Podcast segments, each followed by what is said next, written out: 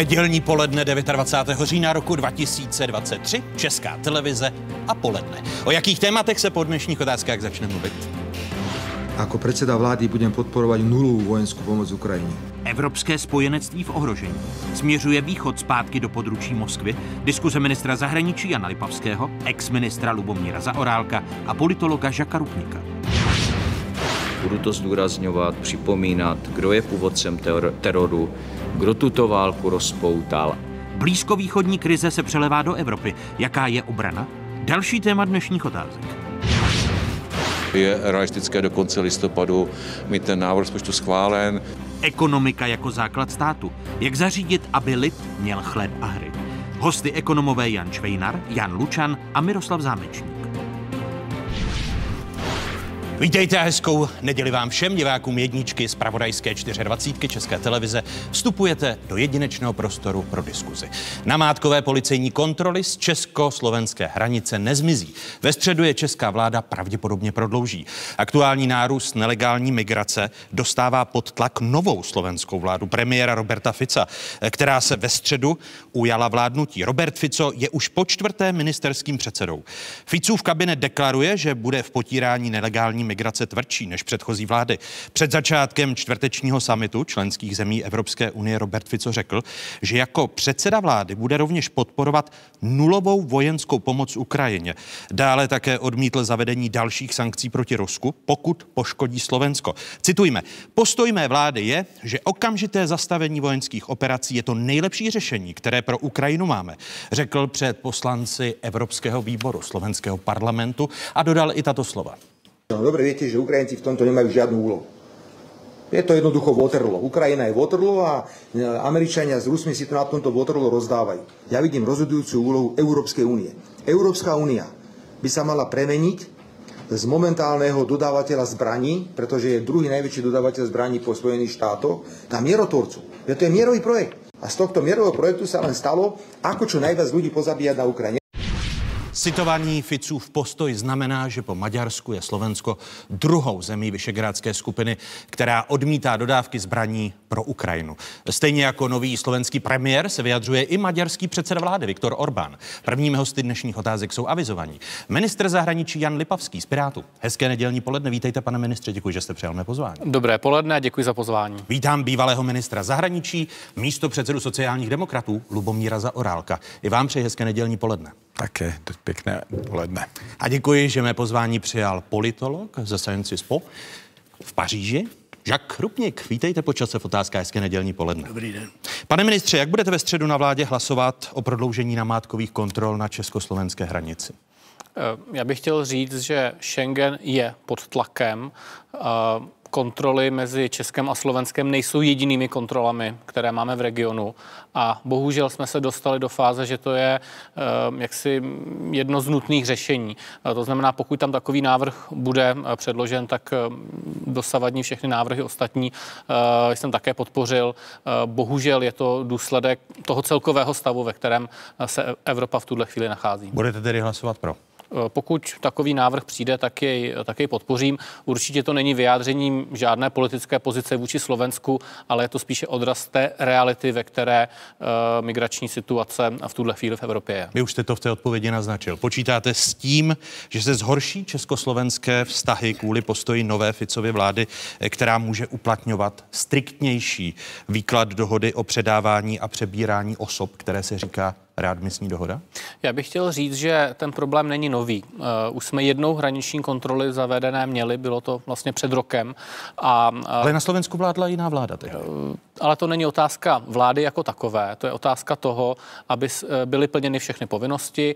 Eh, Je to velmi expertní diskuze mezi eh, ministerstvy vnitra, eh, mezi eh, příslušnými policejními orgány, které vlastně odpovídají za, eh, za kontrolu eh, nelegálního pohybu a tam se udělala celá celá řada pokroků. A zároveň Slovensko Vy také po, zavádí třeba promiňte, další, po té, další po té kroky. nulové toleranci nebo řekněme přísnějšímu výkladu readmisní dohody, že dojde ke zvýšení napětí mezi novou slovenskou vládou a současnou českou vládou, jejímž jste ministrem vnitra. Já to nech- nechci předpokládat, co se stane, protože uh, tam je samozřejmě celá řada možností. Uh, nicméně myslím si, že s novou vládou budeme velmi intenzivně na tom spolupracovat, myslím slovenskou vládou. Uh, a vnímám to tak, že pokud se budou dodržovat pravidla, uh, tak věci budou fungovat dobře. Problém je samozřejmě, že prostě ti lidé uh, zde jsou, snaží se překračovat hranice, jejich primárním cílem je do, uh, cesta většinou do Německa a pokud bychom my neměli zavedené ty kontroly a jiné státy ano, tak samozřejmě logicky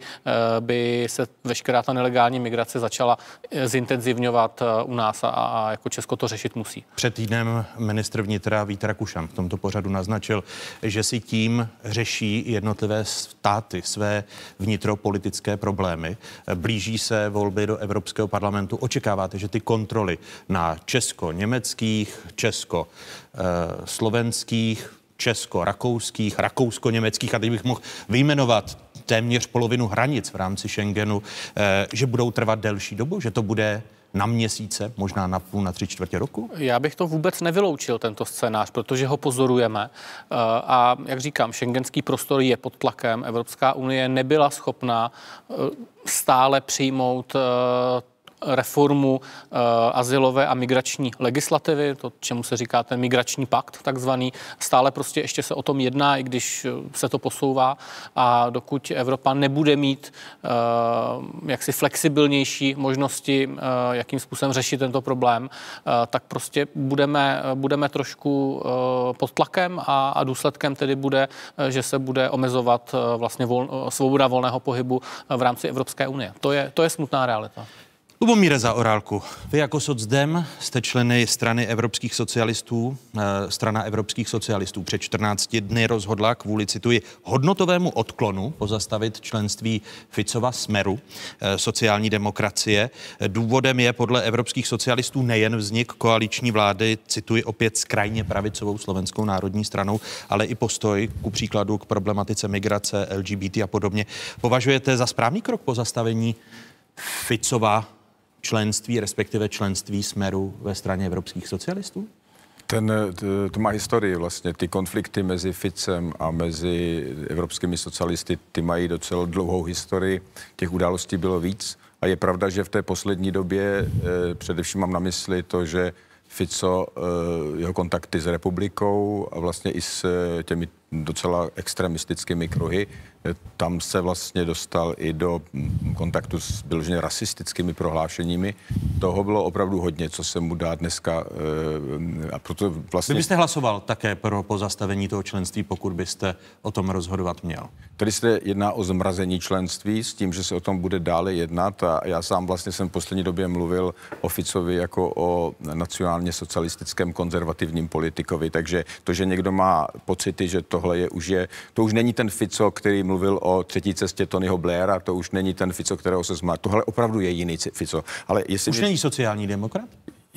Jako on má... Protože pro vás Smer byl nejbližším politickým partnerem na Slovensku. Já, já si myslím, že v tom, co hlásal před těmi volbami, a není to tak, že by tam neměl úplně ten sociální aspekt obsažen, ale to, proto jsem řekl nacionálně sociál, sociální eh, konzervativní politik. Ale dovolte mi, abych tomu ještě něco řekl. Tohle je realita, není to překvapující, říkám, že je to zmražené, podobně i hlas je zmražený a bude se o tom jednat. Ale mně teď připadá důležité to, co se děje. Je to, eh, teď, když jsem sledoval to vystoupení Fica na eh, Evropské radě, tak eh, setkal se s Urzulou von der Leyen, setkal se s českým premiérem Petrem Fialou. Pokud vím, tak vystoupení kontroverzní nebyla. Pokud se týká toho prohlášení eh, o tom, že ani náboj nepůjde na Ukrajinu, tak abych, když jsem to pozorně sledoval, tak jde o tohle. Fico říká, že sice ani náboj nepůjde na Ukrajinu, nicméně zároveň říká, že Ukrajina bude transitní zemí pro dodávky zbraní na Ukrajinu a zároveň eh, Pellegrini řekl, že co se týče dodávek zbraní, tak 95% se týká dodávek soukromých firm a těch se toto omezení netýká. Promiňte, ale že vstoupím do vaší řeči, my si autentická slova Roberta Fica můžeme poslechnout. On eh, komentoval summit Evropské unie na svém eh, profilu na sociální síti Facebook v souvislosti s podporou napadené Ukrajiny. Hovoří cituji, o brutální finanční podpoře a pro média pronášel Fico i tato slova. Ukrajina ako pravdepodobne najskorumpovanejšia krajina na svete musí ukázať pripravenosť tieto peniaze čerpať spôsobom, ktorý je transparentný. A po druhé si myslíme, že je dôležité, aby sa z týchto peňazí dali čerpať eh, peniaze na projekty, na tzv. sekundárne dopady vojny na Slovensku. To sú prihraničné oblasti, kde by sa mohli tieto peniaze použiť na infraštruktúru a ďalšie veci. Robert Fico na sociální sítě ještě informoval, že v Bruselu byla ve čtvrtek v noci vážná diskuze o změnu rozpočtu Evropské unie. Jednou z priorit přitom je, aby do roku 2027 šlo z financí Evropské unie 50 miliard eur na pomoc Ukrajině. To je přesně, a jako dokonce Fico řekl, že je připraven dát 400 milionů e, euro e, do toho balíku, do toho fondu pomoci Ukrajině a e, zároveň zdůrazňuje, že chápe Slovensko jako místo, skrz které by Ukrajina mohla e, pronikat e, do Evropy. Takže on vlastně nabízí Slovensko jako takový tranzit a, a prostor, kterým by mohla pronikat. A samozřejmě, že si myslí, že z toho i Slovensko bude něco mít. Takže... Jinými slovy, po Ficově vystoupení, čtvrtečním vystoupení na samitu Evropské unie byste neoznačovali, jak to činí část médií i komentátorů eh, Roberta Fice jako proruského politika, který bude mít blízko k Viktoru Orbánovi a vzniká nám tady středoevropský tandem Fico-Orbán. Já si myslím, že to je velmi zjednodušené eh, z řady důvodů. To by bylo ještě zvlášť říci, co dělá Orbán, to si myslím, že je také zajímavé. Ale když teďka mluvíme o Ficovi, tak eh, já jsem přesvědčen, že spíš se mi potvrzuje v této chvíli. Nejsem prognostik a vím, že Fico není stejný. Ale na druhé straně to, co teďka říká a dává najevo, tak mi to potvrzuje tu tézi, že Fico si uvědomuje to, co kdy si říkal takovou větu, že neexistuje pro Slovensko žádná šance a jiné místo, kde by mohlo existovat, než v rámci Evropské unie. To, a nemyslím si, že by tohle bylo úplně zapomenuto. A z toho, jak se chová, tak já tam vidím jeden typ výroku, kterým o, o, oslovuje to vnitřní pro prostředí Slovenska, kde dává najevo, že trvá na těch výrocích. A pak, když se podíváte konkrétně na to, co tam dělá, tak prostě vidíte, že to jsou kroky, které, ve kterých se hlásí dokonce docela vehementně k tomu, že on chce sehrávat a Slovensko bude sehrávat roli vůči Ukrajině. Už jsem tady řekl, že to omezení těch zbraní vůbec není tak dramatické, pokud ty soukromé firmy vlastně budou pokračovat. A já nechci tady vyloženě malovat to růžově, ale prostě cítím tady, že se, se hraje skoro jako boj ofica. To, kam bude Fico patřit, jestli, jestli se ho přitáhne Orbán, nebo jestli naopak, eh, já, já si myslím, že dokonce tady máme určitou šanci, protože Fico je pragmatik a protože existuje cosi jako standardní tenze mezi Slovenskem a eh, prostě eh, uvědomte si, že Slovensko nemá ty zvláštní zájmy na Ukrajině, jako je má Maďarsko. Jako a Slo, Slovensko nemá tu, ten příběh Trianonu a, a, a zrady a Velkého Maďarska, které má Orbán Orbán. Takže on tenhle příběh nemá, on je v tomhle v jiné situaci a já si myslím si, že je šance Fica získat pro evropskou politiku. Je ta šance, nebo bude spíš Fico bratrem, mladším bratrem Orbána? Uvidíme, já doufám, že se takový scénář uskuteční. Eh, po tom, co jsem slyšel během kampaně a způsob, jakým se stavil vládu, ehm, ehm, tomu moc nevěřím. První, první věc, kterou udělal, když nastoupil uh, do funkce, hned první den zmrazíme pomoc Ukrajině to je prostě signál. Ty, můžeme říct prostě konkrétně, co to znamená a tak dále. Moc to neznamená, protože Slovensko není hlavním dodavatelem zbraní, ale ten politický signál je jasný a je to signál, který si notuje s Orbánem, který prostě říkal e, něco podobného pro Maďarsko. Takže zmrazíme pomoc Ukrajině. Druhá věc, která je, e, řekněme, znepokojující, je, dobře, se staví vládu e, e, s SNS, s, s krajně pravicovými nacionalisty, ale ale hlavní věc je, jak jmenoval hned ministra justice, jo, spravedlnosti. A hned první tažení bude potom prostě ovládnout tento prostor, zrušit kauzy, které se týkají Kaliňáka a všech těch skorumpovaných e, e, e, sítí, které vedly nejenom od organizovaného zločinu přes justici, policii, ale až do politické sféry. A Stejně všech... tak byl velmi rychle odvolán policejní prezident novým ministrem vnitra, který ano. není e, ze Smeru, ale z hlasu. Ano, z toho já mám obavu. Ne, ne z jeho prohlášení, jestli se bude hlásit do sociální demokracie nebo ne. Dobře, on se bude hlásit. Sociální demokracie, evropská si to musí rozmyslet. Ale bud, rozmyslí si to podle toho, jak se bude vyvíjet Slovensko uvnitř. A Slovensko uvnitř tak jak to teď naznačují aspoň první dny, jde tím Orbánovským eh, směrem. Tedy nejenom v zahraniční politice, ale v té domácí. To, co to může brzdit, je, že eh, na rozdíl od Maďarska je tu koalice. A je tam strana hlas pana Pellegriniho, odpadlí ze směru, samozřejmě, oni se dobře znají, ale když se dobře znají, tak až příliš dobře se znají, takže myslím, že tam eh, a pan Pellegrini během kampaně vždy opakoval, že chce udržet prostě tu evropskou orientaci Slovenska a tak dále. Takže jinými, je... jinými slovy, podle vás, Maďarsko a Slovensko mají blízko k podmaňování si justice, zakrývání těch korupčních ano. kaus a v tom je možné dát rovnítko mezi Fica a Orbána? No, řekněme, přibližují se a dokonce si notují v ledačems i v migrační politice, kterou jste zmínil, i v, i v jiných věcech. Takže tady máme najednou novou situaci, protože Slovensko ku podivu se přiblížilo Maďarsku, což z historického pohledu je zvláštní, ale ten odklon není od České republiky, tady jste zmínil, jaký, jak to do, jaký, jaký dopad to bude mít na československé vztahy. Já myslím, že dlouhodobě to nenaruší vůbec, ale tady je eh, kontrast s Polskem. Největší kontrast je s Polskem. Tady byly slovenské volby, dopadly tím, že je tady jistý zvrat. Možný, uvidíme. A v Polsku zase opačným směrem.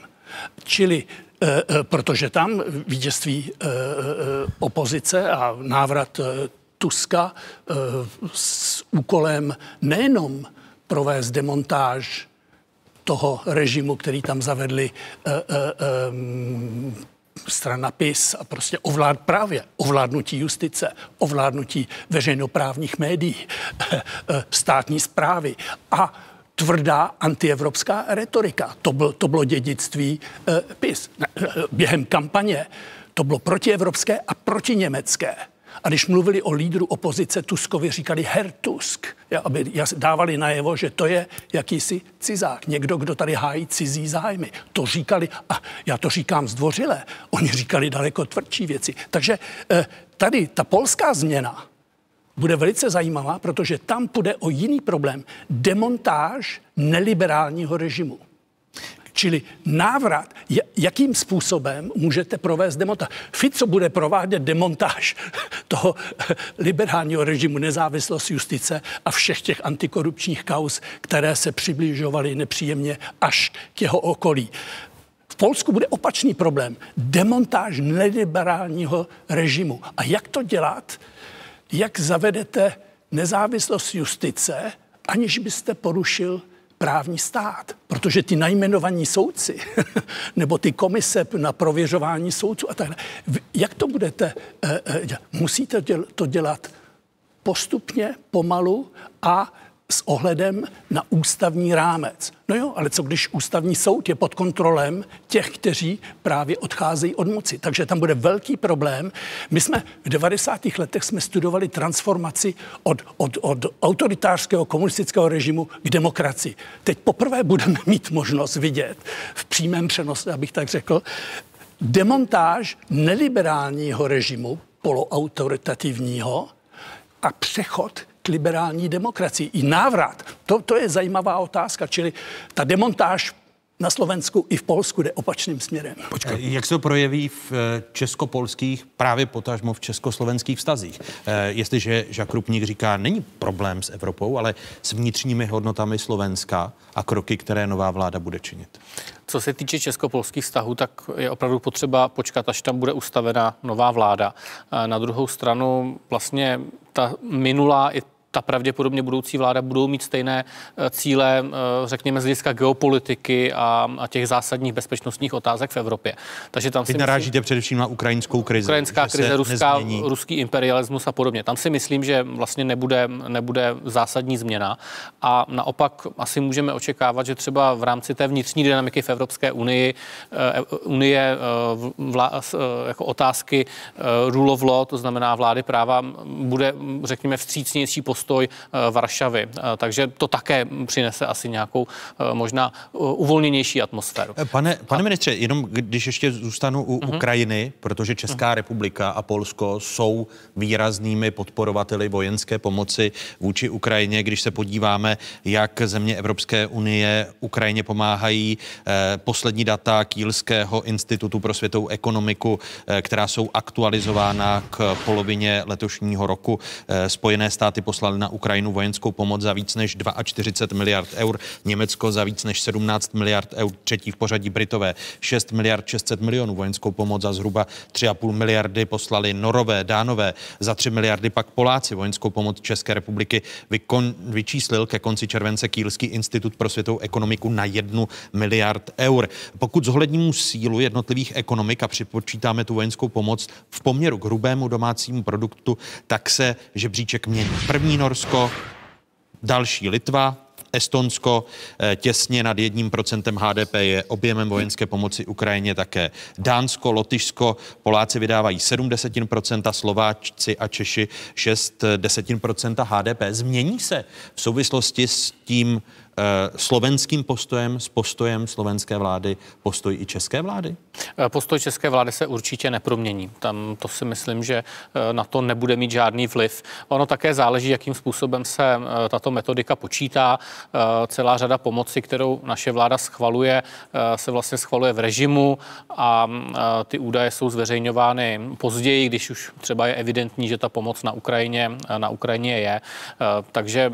A vy nemyslíte, že ta pomoc kvůli jestli postoj Roberta Fica bude ochabovat. Eh, k příkladu a... Evropská unie pozadu se svým plánem dodat Ukrajině do března příštího roku milion kusů dělostřelecké munice. Jinými slovy, že Ukrajinci už se nebudou moci na Evropu, včetně Česka, tak spolehnout? Eh, já jsem velmi zvědavý, co to reálně bude znamenat eh, tento slovenský obrat. A ono to tady zaznělo už eh, v té předchozí debatě. Bude to mít vliv na komerční firmy, na komerční dodávky.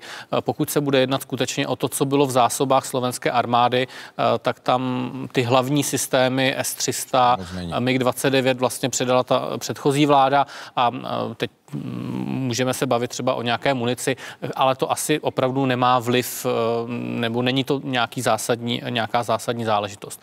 Kdyby slovenský obraný průmysl se nemohl podílet eh, na dodávkách pro Ukrajinu, tak tam si myslím, že by to nějaký vliv mělo, eh, protože to jsou významné, významné podniky, konec konců některé z nich i, i vlastně v rukou českého, českých majitelů.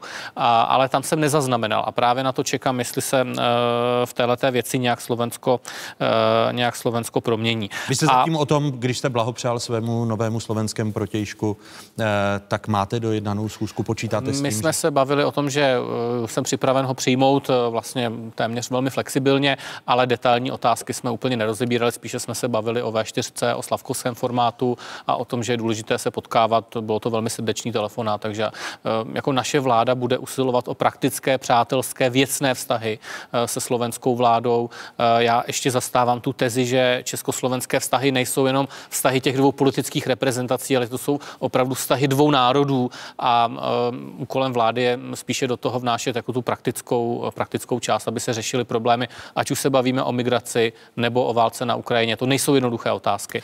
A, takže... a po, podle vás by česká uh, vláda neměla jít postojem té vlády, té vlády slovenské ne, a omezit, v žádném omezit případě. pomoc v žádném případě, Ukrajině. Uh, v žádném případě já si myslím, že můžeme být hrdí a pišní na to, jakým způsobem eh, český národ eh, pomáhá Ukrajině se bránit proti ruské imperiální agresi. A říkám schválně národ, protože to není jenom o tom, že vláda udělala nějaké rozhodnutí, ale lidé eh, se zapojili do sbírek, pomohli válečným uprchlíkům. Společnosti tam hledají třeba i nové biznisové uplatnění v rámci humanitární pomoci nebo rozvojové pomoci. A je to opravdu jako úsilí celé řady lidí. A myslím si, že to je správně. Za prvé na Ukrajině máme výborné jméno, za druhé pomáháme věci, která je důležitá pro nás samotná. To... Podle, podle vás je udržitelné, aby ten konflikt v té nezměněné podobě pokračoval? Třetí, čtvrtý rok, když se podíváme na uh, obrané rozpočty Ruska, Ukrajiny. Rusko podle agentury Reuters v říjnu oznámilo, že jeho výdaje na obranu v roce 2024 dosáhnou téměř 100 miliard dolarů.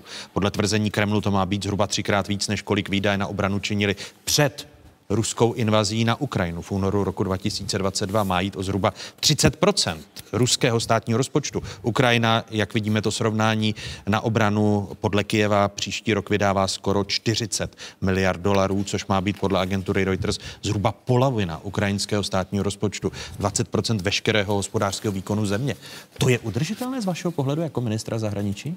To není otázka udržitelnosti. Ten konflikt má směřovat k míru, k míru, který je spravedlivý a k míru, eh, který neporuší suverenitu a územní celistvo z Ukrajiny. To si myslím, že jsou důležité eh, aspekty toho míru. Eh, proto Česko velmi intenzivně podporuje ten desetibodový plán prezidenta Zelenského. Jsme tam aktivní v jedné z těch skupin, která se věnuje otázce jaderné bezpečnosti.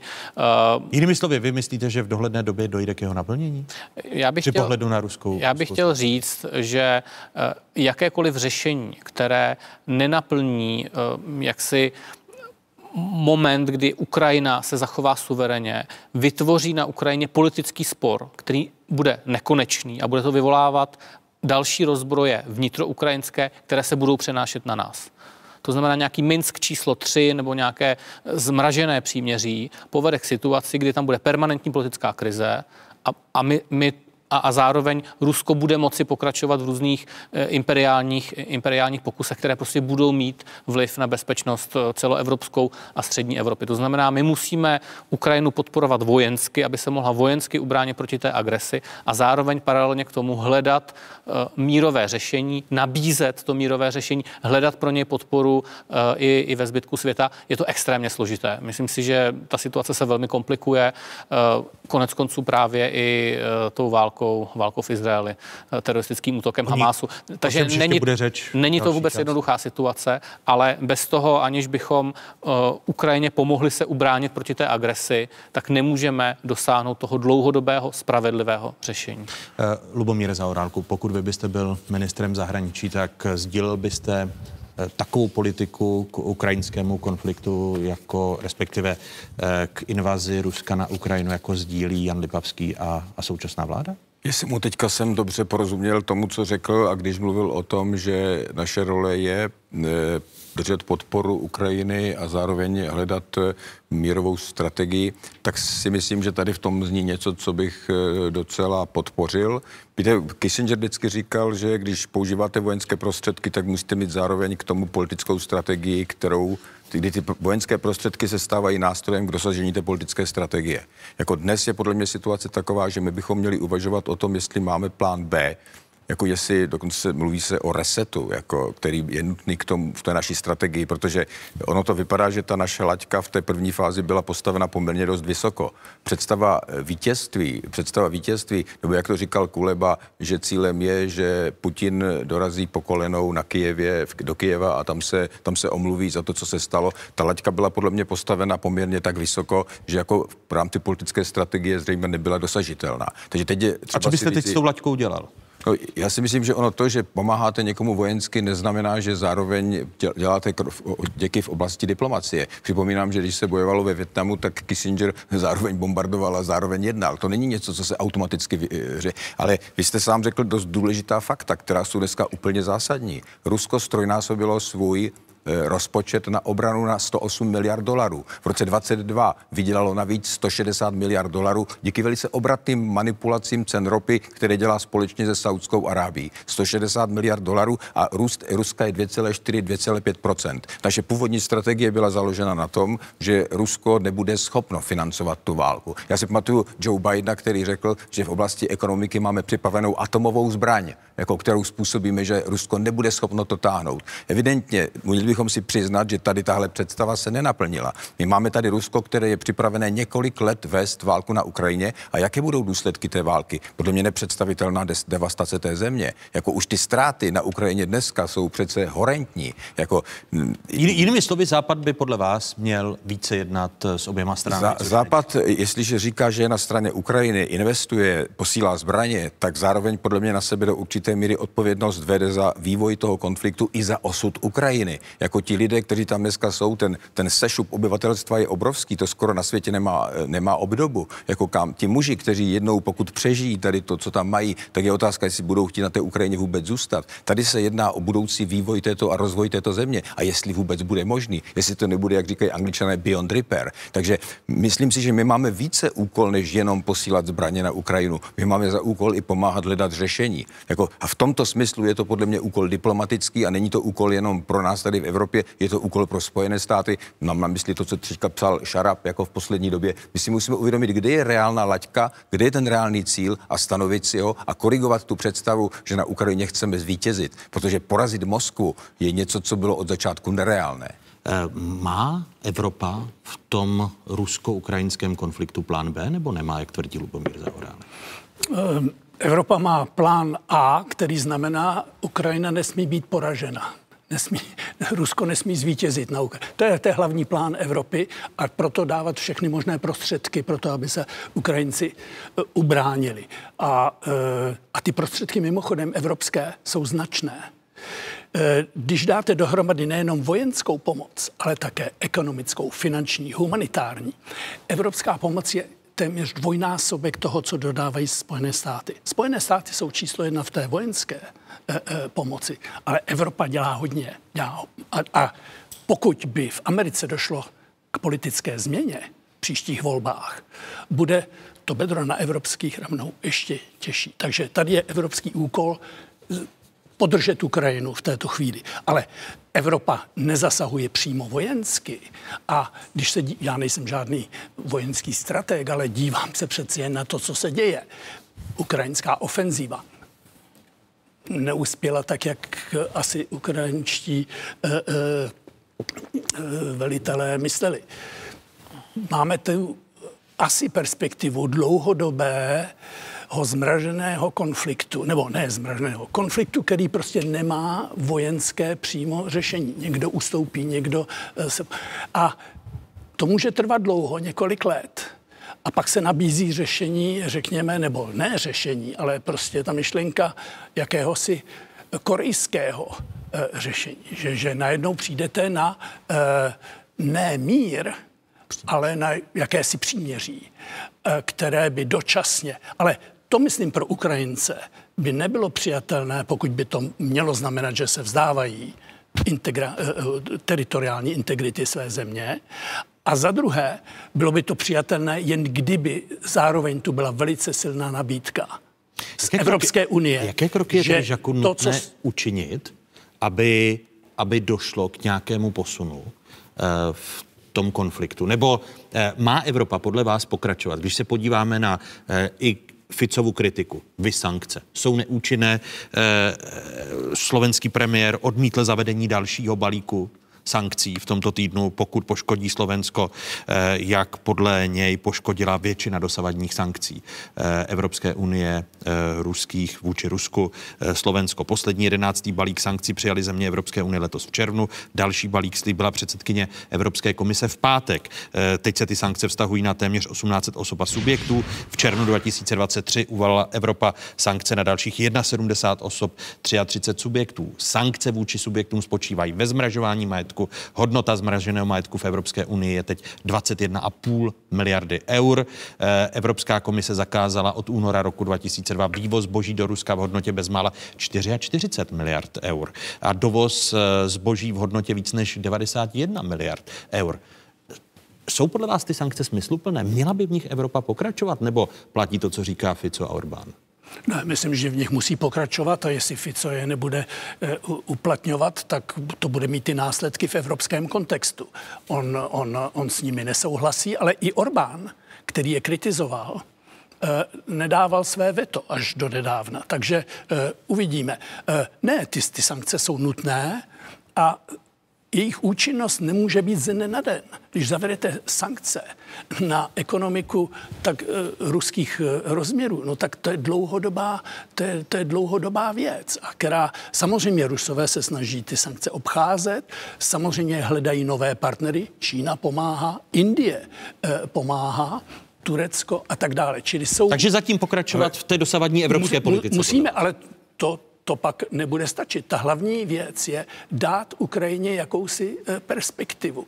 Pokud má tedy, eh, pokud to vojenské rozhodnutí není na zítřek, řekněme, ale možná na pozítřek. Je, jestli mohu namítnout, no, tak ale pak, to, je, co pak, je, pak je třeba skutečně se zabývat, jak můžeme s Ukrajinou blíž spolupracovat, aniž by to bylo ze dne na den členství v Unii. To samozřejmě nejde samozřejmě. zemi, která, která je ve válce. Ano, to, to hledáme, ale, eh, tu, ale jenom bych chtěl namítnout že Rupníkovi to, že on říká, že ty sankce, že to je to dlouhodobé řešení, ale čas hraje proti nám jako eh, ta situace ve Spojených státech, která je docela klíčová, tam je přece zřejmé, že Biden bude konfrontovat, a teď už dokonce nejenom se situací na Ukrajině, ale dokonce i na, se situací v Izraeli a bude konfrontován s tím, jestli jsou schopny Spojené státy tady sehrát odpovídající roli. To je poměrně velice těžký test. A pokud by on v něm neuspěl, tak už na jaře ta situace pro něj může být velice komplikovaná s tím, že jde do voleb.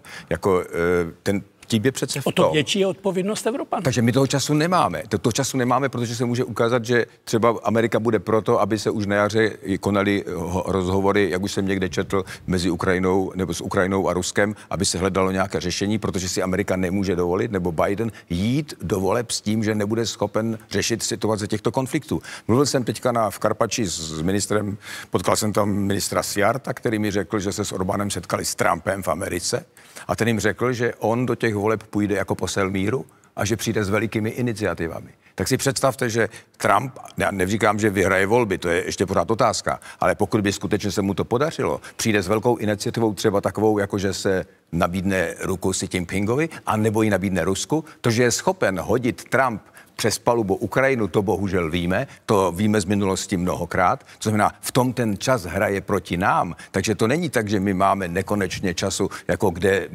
můžeme si dovolit. Zatímco tedy Rusko se připravuje na dva, tři roky války, nás ten čas tlačí, nemluvě o politických dopadech a destabilizaci, kterou to může působit jak v Evropě, tak ve Spojených státech. To neřešení to, té situace. Je, je si toho Evropa vědomá, pane ministře, že čas je proti ní?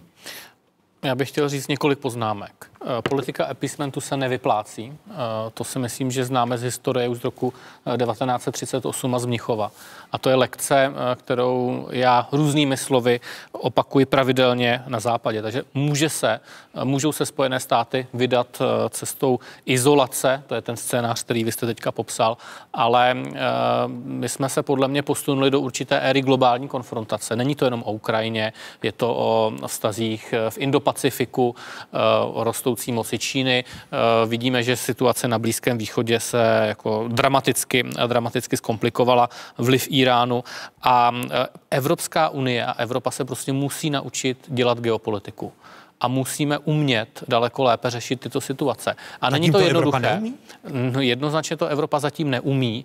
Uh, Máme uh, sankční režimy, budou uh, pravděpodobně další. Uh, v tom výroku premiéra Promiňte, Fica ale znělo, ministře, jenom, je... pokud neohrozí slovenské zájmy, a samozřejmě to každý stát si může ohlídat v rámci té diskuze v Evropě. A vy Takže... myslíte, že ten 12. balík bude v dohledné době přijat? Připomínám, že se zaměří na zisky z vývozu diamantů. Vy osobně si myslíte, že s pohledem Slovenska a Maďarska ten 12. balík bude v dohledné době přijat? Teďka se na něm pracuje. Podle mě je reálné, aby se to stihlo letos. Možná se to převalí do začátku příštího roku, eh, pokud třeba ta politická jednání nebudou tak úspěšná. Ale to, to se nedá odhadnout. pravděpodobnější, že se to letos stihne nebo spíše? Já si že... myslím, že by to mohlo být letos. Jako je to podle mě realistické, dá se to stihnout, ale uh, víte co, to vyžaduje souhlas 27 uh, eh, členských zemí Evropské unie. My jsme v tomto velmi konkrét, konstruktivní. Hlídáme si český zájem, máme sankční zákon, takže jsme velmi aktivní, navrhujeme i, i vlastní iniciativy, nicméně nicméně o detailech už toho, eh, toho už potom zase nehovoříme. Já bych si to strašně přál, aby politika, aby Evropa byla schopna dělat ano. geopolitiku. Dokonce Ursula von der Leyen v tom svém vystoupení nedávno řekla, že už jsme se na tu cestu vydali. To řekla nešťastně pár dní předtím, než se ukázalo u Izraele, že jsme se zase uchylili k té typické kakofonii, jako když šlo o Izrael. To znamená, nám to, jak řekl pan minister, opravdu nám to nejde. My nejsme schopni budovat politické strategie, předjímat, budovat aliance, předjímat události a vstupovat do toho, že máme určitý plán. To nám nejde, taky protože nemáme politické figury,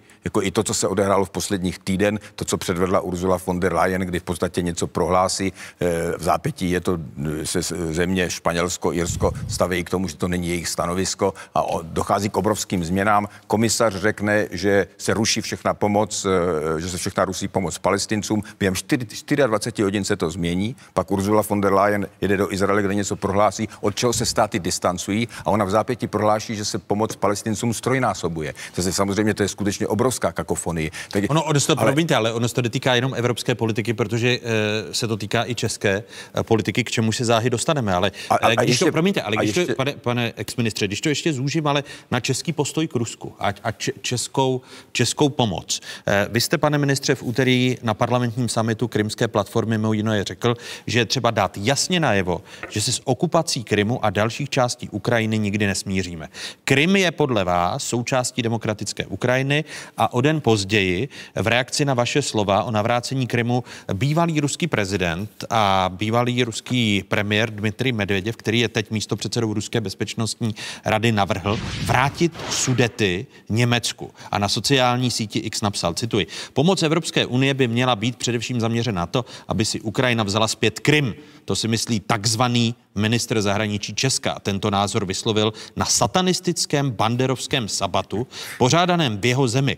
Stateční lidé, ale bez mozku. Takže chcete spravedlnost podle nacistického vzoru? Pak v Česku přijměte rozhodnutí vrátit Sudety Němcům a obnovit Sudetenland. Napsal Dmitrij Medveděv. Povoláte si eh, ruského velvyslance kvůli těmto slovům Dmitrije Medvěděva? Já bych spíš do Moskvy poslal nějakou učebnici dějepisu.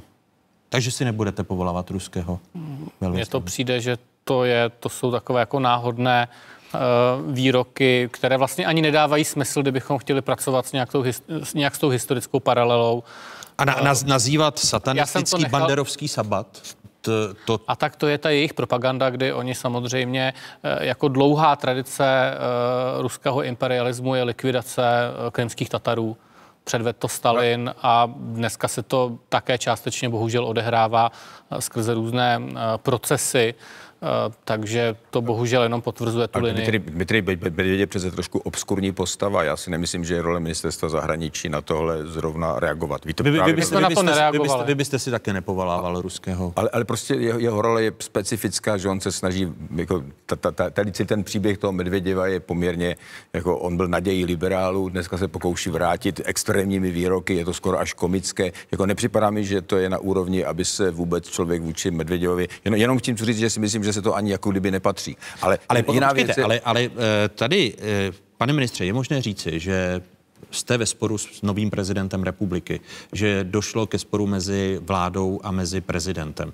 Protože vy s premiérem jste v uplynulých dnech a týdnech dávali najevo, že by pro českou zahraniční politiku bylo dobré, aby v Rusku byl nový velvyslanec. Eh, to by ale znamenalo, že prezident republiky musí napsat ruskému prezidentovi Vladimiru Putinovi eh, a Vladimir Putin by měl přijmout nového velvyslance. Uh-huh. Jak dlouho tento pad mezi vámi a prezidentem Petrem Pavlem bude trvat? Já bych tomu neříkal spor, je to pracovní diskuze. Eh, výsledkem musíte musí, říkat jako diplomat, ale... Výsledkem musí být dohoda a je jasné, že eh, pokud má někdo odjet někam jako velvyslanec, tak musí to být jaksi s aktivní účastí prezidenta republiky, který žádá o souhlas a následně vyplňuje plné moci. Takže Jak pokud, dlouho podle vás pokud mám indikaci, já nebudu předbíhat. My teďka se bavíme, průběžně se bavíme, jako není to rozhodně spor, není to něco, kde bychom byli v sobě zakleslí uh, a hledáme, hledáme cestu z toho ven. Jak dlouho to bude trvat? Dovedete já nebudu, nebudu předvídat, ale já se snažím věci řešit poměrně rychle. Bude do konce roku mít Česká republika nového velvyslance v Ruské federaci, konkrétně tedy uh, Daniela Koštovala, který byl někdejším Co se týče otázk, otázek na velvyslance, tak já nikdy neodpovídám ani časové okno, ani konkrétní jména do momentu, než eh, přijímající země vyjádří souhlas. On to nesmí říkat, pane takže, redaktore, opravdu. Takže, já to vím, vy jste, když jste byl ministr zahraničí, tak jste to tak, tak, to, tak, tak to netahejte to z něho. Jako, jako. Ale je to, je to ale, moje práce, pane exministře. Na všechny, na všechny otázky tohoto typu vždycky ministerstvo odpovídá úplně stejně. Hodnotově, co je, co je lepší z pohledu hodnot a symboliky? Ten prezidentův postoj který nechce psát Vladimiru Putinovi jako prezidentovi země, která je agresorem na Ukrajiny, anebo diplomacie a, a mít nového velvyslance v Rusku? No, hodnoty můžete e, vyhlásit, hájit, prosazovat. To nebrání tomu, že zároveň se snažíte pokud je to možné, pokud je to přijatelné a pokud to nepopře vaše hodnoty, no tak to můžete se snažit o jakési formy jednání, ale v této chvíli možná e, Tady jde o symbolickou politiku. Ano, prezidentovi strany, a myslím, že je všem srozumitelná, proč to dělá. A zároveň je srozumitelné, že přece je dobré mít někoho na místě, kdo může možná nějakým způsobem zprostředkovat ten český pohled a vyvarovat se takovým jenom polemikám na úrovni toho Medvěděva. Protože pokud tohle bude dlouhodobý konflikt, pokud, jak jsme řekli, tohle potrvá, no tak přestřelky typu, mimochodem Medvěděv, když říká sudety, no to, co oni dělají s Krymem, no to, to, to je to, co, to, to, co Hitler udělal se Sudetama. Takže když už takovou paralelu nabízí, no tak my můžeme na to eh, odpovědět. Že jo? Já nejsem Proto Jan Lipavský eh, by jedině posílal v reakci eh, učebnici Myslím, dějepisu. Ano, učebnici dějepisu a pokud ale, by tam byl velvyslanec, mohl by jí doručit ale, i Medvěděvovi, i svému protějšku. Co je teď, promiňte, ale co je teď tedy ze zahraniční, z hlediska zahraniční politiky České republiky a jeho postoje lepší? Ten prezidentův postoj nebo mít velvyslance v Rusku? Diploma, ne, to já jsem si chtěl zeptat Jacka Rupníka, ne, já si ho dotlačit k odpovědi. No ne, Pokud bys se já měl... jsem jí dál, že, že nutné je prostě eh, říct jasně, proč to děláte pokud by, vše musí být srozumitelné, proč prezident hájí takové stanovisko. E, pokud by to nebylo srozumitelné, no tak pak, pak je tady problém, ale spíš tedy s veřejností, než, než se s prezidentem samotným. No a pak je tady ta, ta druhá otázka. Už když to vyhlásíte, že hájíte hodnoty, že nebudete mluvit a tak dále, e, a co potom? Ale, a jaký je, vaše, jaký je váš další tak? Ale... A uh, vůbec myslím nebrání tomu, že se o to můžete pokusit. Ono, ono to také neznamená, že uspějete. Víte, Francie tam měla velvyslance, který už se měl vracet. A když začal konflikt, mu řekli, hele, e, zůstaň tam dobře udělali, protože on, on, on už tam je tedy dva roky navíc, protože nový velvyslanec by asi nebyl, nemohl být jmenován za těchto okolností. A to je právě Takže problém tam České... dosluhuje, že... dosluhuje tam starý. Ale to je problém České republiky, že současný velvyslanec v Moskvě, Pivoňka, je dlouhodobě spíš v České republice a Česká republika nemá velvyslance, eh, který by dlel v, v Moskvě, pane ministře celá řada západních mocností, Spojené státy a další předali pověřovací listin do rukou Putina po únoru 2000. 22. Eh, takže vlastně i tento argument eh, částečně eh, lze podpořit takto. To... I země jako Polsko, které, myslím, nikdo nemůže obvinovat z toho, že by měli nějak přátelské vztahy vůči Rusku, tam mají svého velvyslance a pošlou tam nového, protože prostě je v zájmu těch zemí a je v zájmu Česka, abychom měli v Moskvě mimořádného a splnomocněného velvyslance. A podle vás na to prezident uslyší? Já se s ním o tom průběžně bavím a uvidíme, kam se posuneme. Eh, tam není moc, jakoby eh, vlastně jako nejsme v nějakém časovém presu. Eh, já potřebuji, aby se to stalo a, a, a bavíme se o tom. A aby se to stalo do konce roku?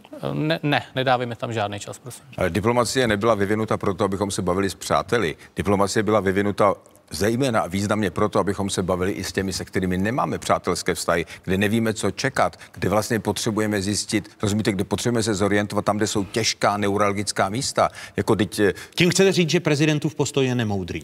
Já, já si myslím, že to ani není vážný argument, to, co on říká, že má problém to poslat Putinovi. Proč to nebyl argument pro německou diplomaci, která tam dokonce poslala silného velvyslance v této chvíli, žádného outsidera. Dokonce tam posílají silné, silné váhy, protože jsou si vědomi toho, že je to důležité. Když Česká republika, když měla zastoupení v Severní Koreji, tak to pro nás mělo velký smysl. Orientovali jsme se tam, kde každý informace neměl. Když jsem tam přijel, tak jsme se sešli s těmi sedmi velvyslanci Evropy, co tam byli, a to bylo nesmírně podstatné a důležité, co jsme se dověděli. Dneska jsme svědky toho, že na Středním východě se mluví o diplomatických vztazích mezi Saudskou Arábií a Iránem, mluví se o diplomatických vztazích mezi Saudskou Arábií a Izraelem. To znamená, chápete, tady dneska jsme ve světě, kde se právě vytvářejí mosty, přehrady tam, kde se mezi spolu nebavili a my půjdeme opačným směrem. My žijeme, ve, chápete, my bychom měli opustit tu představu, že ten svět který nás čeká, bude svět, který bude a priori všechen přijímat naše evropské hodnoty, protože my se s nimi stotožňujeme a líbí se nám. Jako proto, si... proto se vás ptám, jestli by prezident měl ustoupit v tom sporu s no, vládou. No, protože a... si musíme zvykat na to, že žijeme ve světě, ve kterém se odvíjejí jiné historie a jiné příběhy, které se nehodlají v tom našem rozplývat,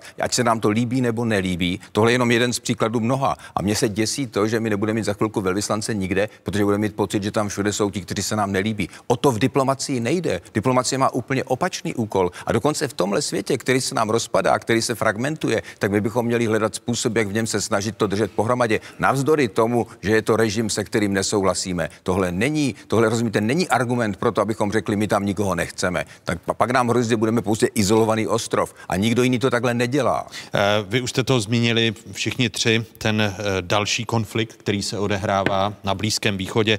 Eh, izraelská armáda v noci na sobotu zahájila dlouho očekávanou pozemní operaci v pásmu Gazy. Jejím cílem je zničit hnutí Hamas noční pozemní vpád na sever Gazy a patrně i bombardování oblasti je dosud nejrozsáhlejší, jaký izraelská armáda provedla od útoku Hamásu na Izrael ze 7. října. Podle iránského prezidenta Abrahima Raisího eh, Izrael svým postupem vůči pásmu Gazy překročil červenou linii. Eh, to je citát, což může přinutit další aktéry k činům. Eh, Raisí kritizoval také Spojené státy, že poskytují širokou podporu Izraeli, zatímco vyzývají Teherán, aby se do konfliktu nezapojoval bojoval. Prezidenti a premiéři členských zemí Evropské unie na konci týdne podpořili právo Izraele na sebeobranu, vyzdvihli ale i potřebu humanitárních koridorů. The overall position was very clear. Israel is a democracy attacked by Hamas, a terrorist organization. Israel has the right of self defense in line with international law and international humanitarian law.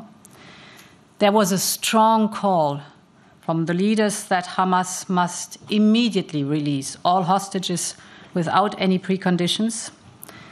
And it was clear that through its terrorist activities, Hamas is also bringing harm to the Palestinian people.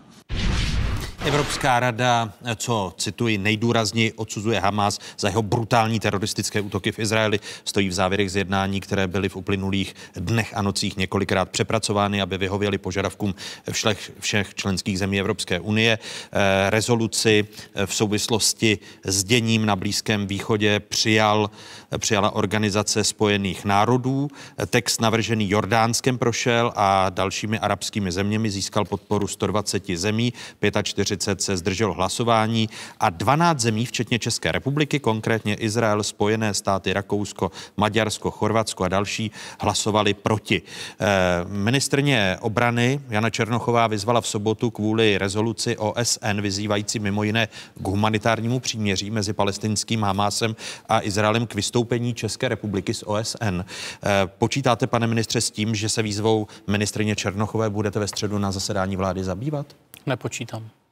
A považujete ten výrok eh, za moudrý? Uh, tak samozřejmě myšlenku vystoupení z OSN je potřeba odmítnout a je tam celá řada důvodů, ale tím nejhlavnějším důvodem je, že na truskách druhé světové války vznikla charta OSN, která má v sobě zakotveny některé naprosto klíčové principy, které i pro Česko při jeho velikosti a pozici eh, v mezinárodním společenství eh, vytvářejí určitý stabilní a předpokladatelný rámec, ve kterém jako země můžeme fungovat a které jsou eh, z hlediska našeho národního zájmu skutečně klíčové. To, že OSN má své problémy, to, že OSN potřebuje reformu, to, že na světě není možné získat většinu zemí pro to, aby jednoznačně odsoudili Hamas za to, že to je teroristická organizace, což je věta, která valným plénem OSN nikdy neprošla a byl to případ i této rezoluce a jeden eh, z důvodů, proč se eh, Česko tedy postavilo na tu stranu proti této rezoluci.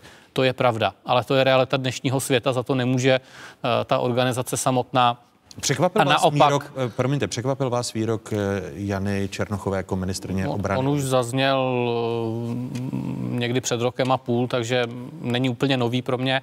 A a Naopak je to známka toho, že Česko musí být v OSN velmi aktivní, eh, proto také kandidujeme do Rady bezpečnosti, eh, kde vlastně je těch pět zakládajících eh, mocností vítězů druhé světové války, kteří Myslíte, drží myslíte ale, že někdo podpoří teď kandidaturu České republiky do Rady bezpečnosti OSN, když silová ministrně, ministrně obrany navrhuje zrušení Organizace spojených národů? To hlasování je za devět let, tak já bych úplně nepředbíhal. A Myslíte, že se zapomene? No. ne, hlasování o, o, o tom proběhne za devět let, takže, eh, takže to bych úplně nespojoval. Eh, Hroutí se tady mezinárodní eh, řád, když se podíváme na to, co se děje v Evropské unii, když se podíváme na konflikty, které se v Organizaci spojených národů a mezi státy týkají i, i toho blízkovýchodního konfliktu, který propukl napadením Izraele extremistickým a teroristickým hnutím Hamas. Žako Rupníku. Eh, Určitě se hroutí mezinárodní pořádek eh, a ty zásadní principy, které byly zmíněny, ty principy, na kterých stojí Organizace spojených národů, které byly založeny po válce, eh, mezi kterými je integrita, teritoriální integrita členských států. Takže agrese je agrese a eh, Můžete to nazvat agresí právě proto, že existuje jistá charta OSN a můžete se na to odvolávat. Pokud uh, uh, chcete vystoupit z OSN, nebo tak zrušíme svět, nebo jako ten svět kolem nás. ne, uh, spíš je ta otázka, proč tedy značná část států z Organizace spojených národů, takzvaný globální jich, proč nejsou schopni odsoudit eh, eh, tak, jak to udělali země eh, eh, západu, řekněme, Evropy a, a Spojených států. Takže tam je, tam je zajímav, pro mě zajímavější otázka. Ta má svůj výz, význam vůči Ukrajině, ale samozřejmě má svůj význam teď vůči konfliktu na Středním východě.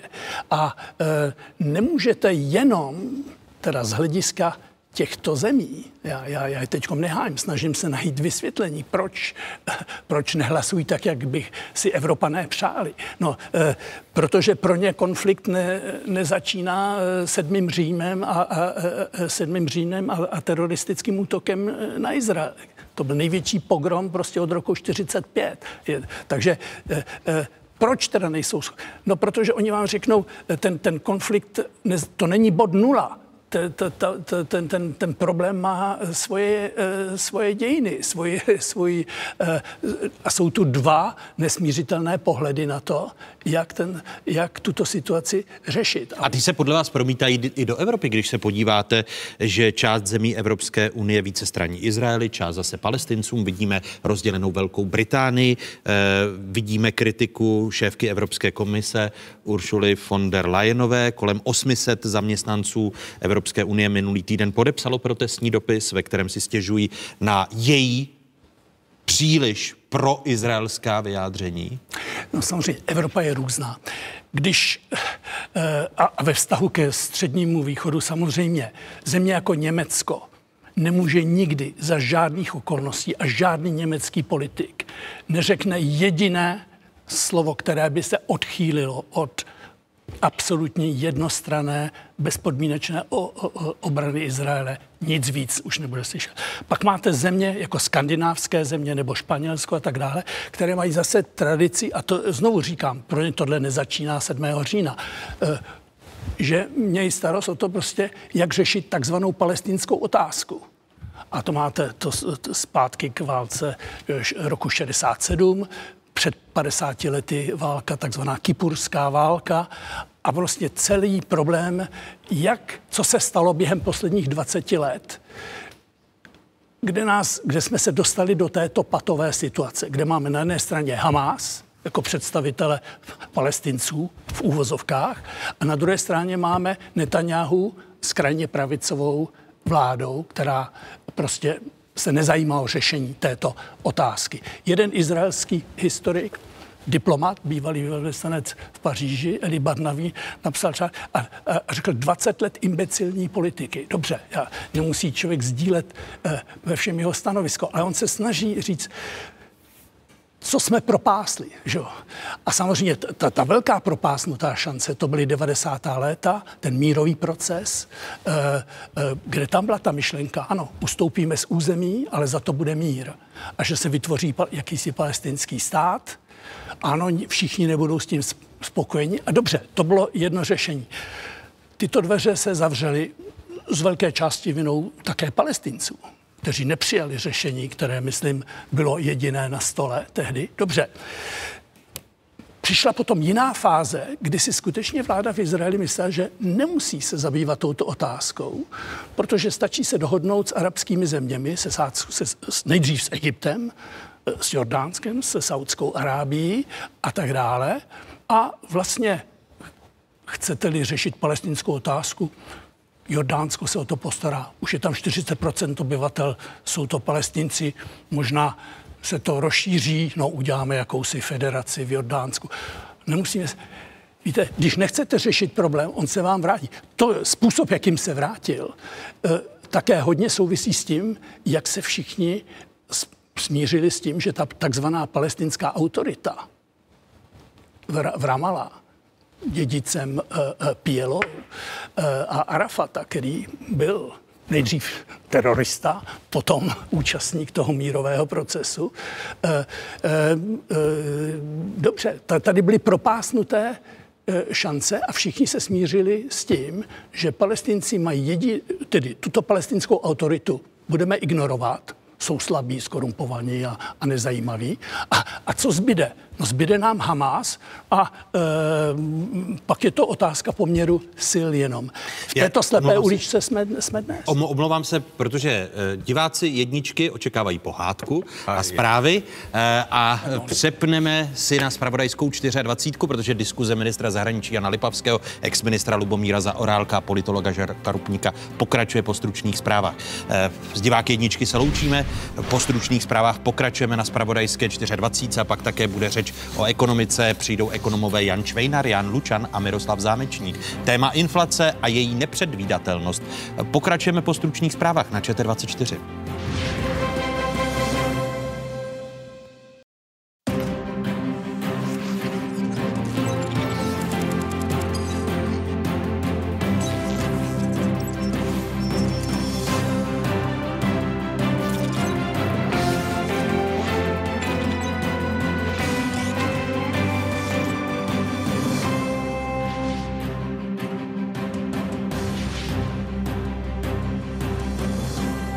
Správné adrese, tady je spravodajská jednička v zemi, tady je 24 České televize. O jakých tématech se po dnešních otázkách začne mluvit?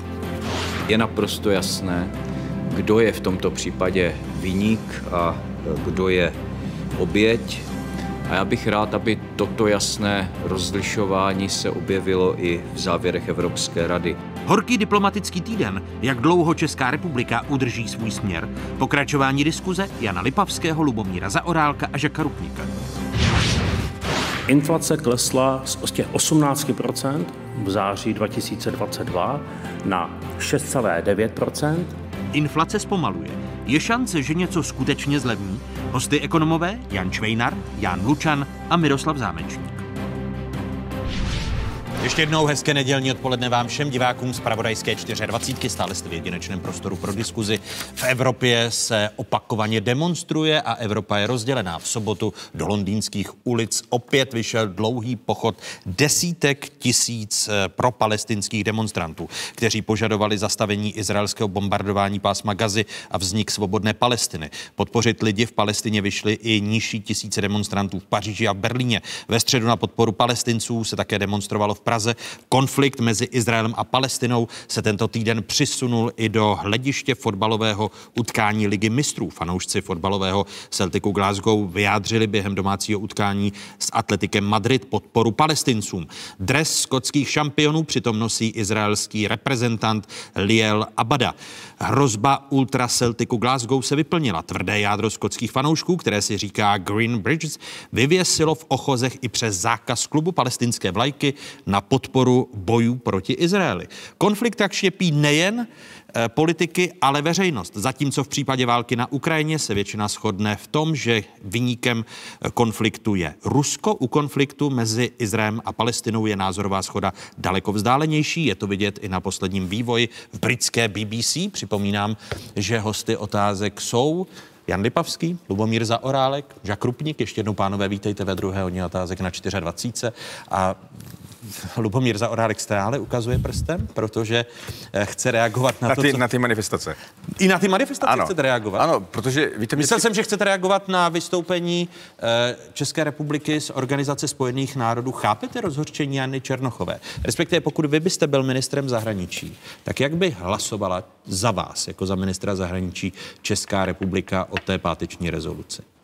No, já myslím, že bych se nepřipojil k, k, k ostrovu ostrovu Nauri, Togo, Maršalským ostrovům, Šalomounovým ostrovům a dalším centrálním Tichém oceánu. Počkejte, bylo tam Maďarsko. také ale Maďarsko, Chorvatsko. Maďarsko, ano, samozřejmě Maďarsko, které víme, Spojené je teda státy. opravdu velikým hujarem. Spojené státy k tomu mají důvody, o kterých teďka tady nemám čas mluvit. Ale to, že jsme se připojili k této skupině a že vlastně jsme se nekomunikovali s našimi evropskými partnery a nezajímá nás, proč teda Francie, Norsko, Švýcarsko, Španělsko a všichni to podpořili, to mi připadá, že je podivné, protože vlastně my, my jsme ve velice zvláštním prostředí jako a víme dobře, proč tyhle ostravy, které jsou de facto v velice vaz, silné vazbě na Spojené státy, tak to hlasovali. Ale co to je za politika? Jako, jak to, že Německo, které dokonce je proslulé tou izraelskou politikou, která je v tom skoro vůdčí, tak se, se zdrželo. Jako, takže mě Vy byste se zdržel? Samozřejmě, že bych se zdržel, protože jde o to být, být dohodnutý na určité strategii. My potřebujeme v Evropě mít určitý společný postup. A to je to, co jsem chtěl říct těm manifestacím. Podívejte se,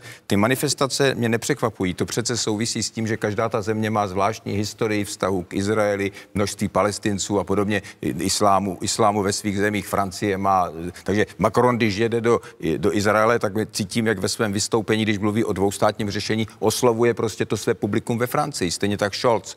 Problém je jinde přece. Problém je v tom, že jsme nedokázali vybudovat za ta léta skutečně politickou strategii evropskou a silnou dipl- diplomacii. Tu nereprezentuje bohužel ani Josef Borrell, ani Ursula von der Leyen. Nechovají se jako profesionálové, kteří komunikují se svými partnery a když někde něco řeknou, tak ví, že to mají s nimi projednáno. Jako, a proč to není? No to je zajímavá historie, protože na konci 90. let, to Jacques Rupnik bude vědět, v Evropě se formulovala docela silná pozice k Izraeli a Palestině. To byla doba, kdy to vypadalo, že Evropa na to bude mít, aby tam vstoupila. Ale pak přišel třeba rok 2003, to rozštěpení kvůli válce v Iráku, k rozštěpení na novou a starou Evropu a najednou se ukázalo, že neexistuje právě společná politická strategie Evropy a neexistuje, neexistuje společná diplomacie, kterou bychom budovali silnou. Takže kromě těch jeviště... Jaký, těch... je ten, jaký je ten teď pravděpodobnější vývoj? Když se podíváte na nění v Maďarsku, na Slovensku, tím, čím jsme začali, že nebude existovat a dostává se společná evropská zahraniční politika do říše science fiction, což se ukazuje v souvislosti s těmi konflikty vys blízkovýchodní konflikt, nebo je pravděpodobnější, že naopak? Si Evropa uvědomí tu odpovědnost a dojde k zásadní změně. Ale Evropa nemá jinou šanci, než si tady tohle uvědomit. Já o tom nemluvím proto, že chci na Evropu tady jako házet. Já to říkám proto, že první věc si přiznat, že není pravda, co říká Ursula von der Leyen, když řekne, že Evropa se stává geopolitickým hráčem. Prostě nejsme jim. Podívejte se, jak to vypadalo v Armenii a Azerbajdžánu. Tam jsme tvrdili, že budeme mediátorem a pak jsme jenom tak trochu kvakli, když byly 100 tisíce vyhrané. Podívejte se, jak dopadla dohoda s Tunisem. To znamená, my si musíme první přiznat, přiznat, že jim nejsme a nenamlouvat si a nedělat prohlášení, že se nám daří. Podívejte se v tom, v tom prostoru blízkovýchodního konfliktu v, mezi hraje Evropa nulovou roli. To je prostě výsledek reality. To je prostě to je výsledek toho, že jsme nedokázali tohle jeviště z evropské politiky, na kterém budujeme evropskou strategii a máme silné diplomaty, to se nám nepodařilo vybudovat. Ale já si myslím, že bez toho dál Evropa nemůže existovat. Ale no. první, Ono, ono, když se podíváte i na tu, a vracím se k, k rozhořčení Jany Černochové, té v pátek eh, schválené rezoluce, která navrhuje vystoupení z Organizace spojených národů, eh, tak eh, to rozhořčení její vychápete? Já teda jedné věci rozumím, abych zase řekl. Já, jsem, já, já vím jednu věc, protože jsem byl v Gaze. Já, si, já, já vím, že mluvit o tom, že jsme schopni dostat pomoc humanitární k těm, kteří potřebují, je strašně těžká věc, protože ta, ten úřad eh, pro palestinské uprchlíky, ta UNRWA, která tam funguje, to je skutečně úřad, který jednak tam není moc mezinárodních pracovníků a je pravda, že ten Hamas tu zemi kontroluje. Já jsem to tam zažil na vlastní kůži, když jsem tam byl na jednání třeba s nějakými učiteli, zdravotníky a pak mě upozorňovali na to, že v rozích těch místností tady takový štíhlí, vousatí pánové a říkali mi, to byl Hamas, který to velmi sledoval a každý výrok a ti lidi měli strach. Jako já jsem, tam, jsem, tam jsem začal cítit, že to je prostředí, ve kterém ten tara, Hamas hlavně velice tvrdě a ovládá to. Nedovedu si představit, že byste tam skutečně dával humanitární pomoc a ten Hamas to neměl pod kontrolou. Ale to není jenom problém Takže chápete unie. rozhořčení, Ne, ne, ne, ne. Já, já chápu to, že někdo má, po, má, má pocit, že jsme tady rukojmími někoho a že, jsme, a že vlastně nejsme schopni garantovat, ale to nejsme jenom my, Evropská unie. V roce, v roce 22 tam dávali američané více,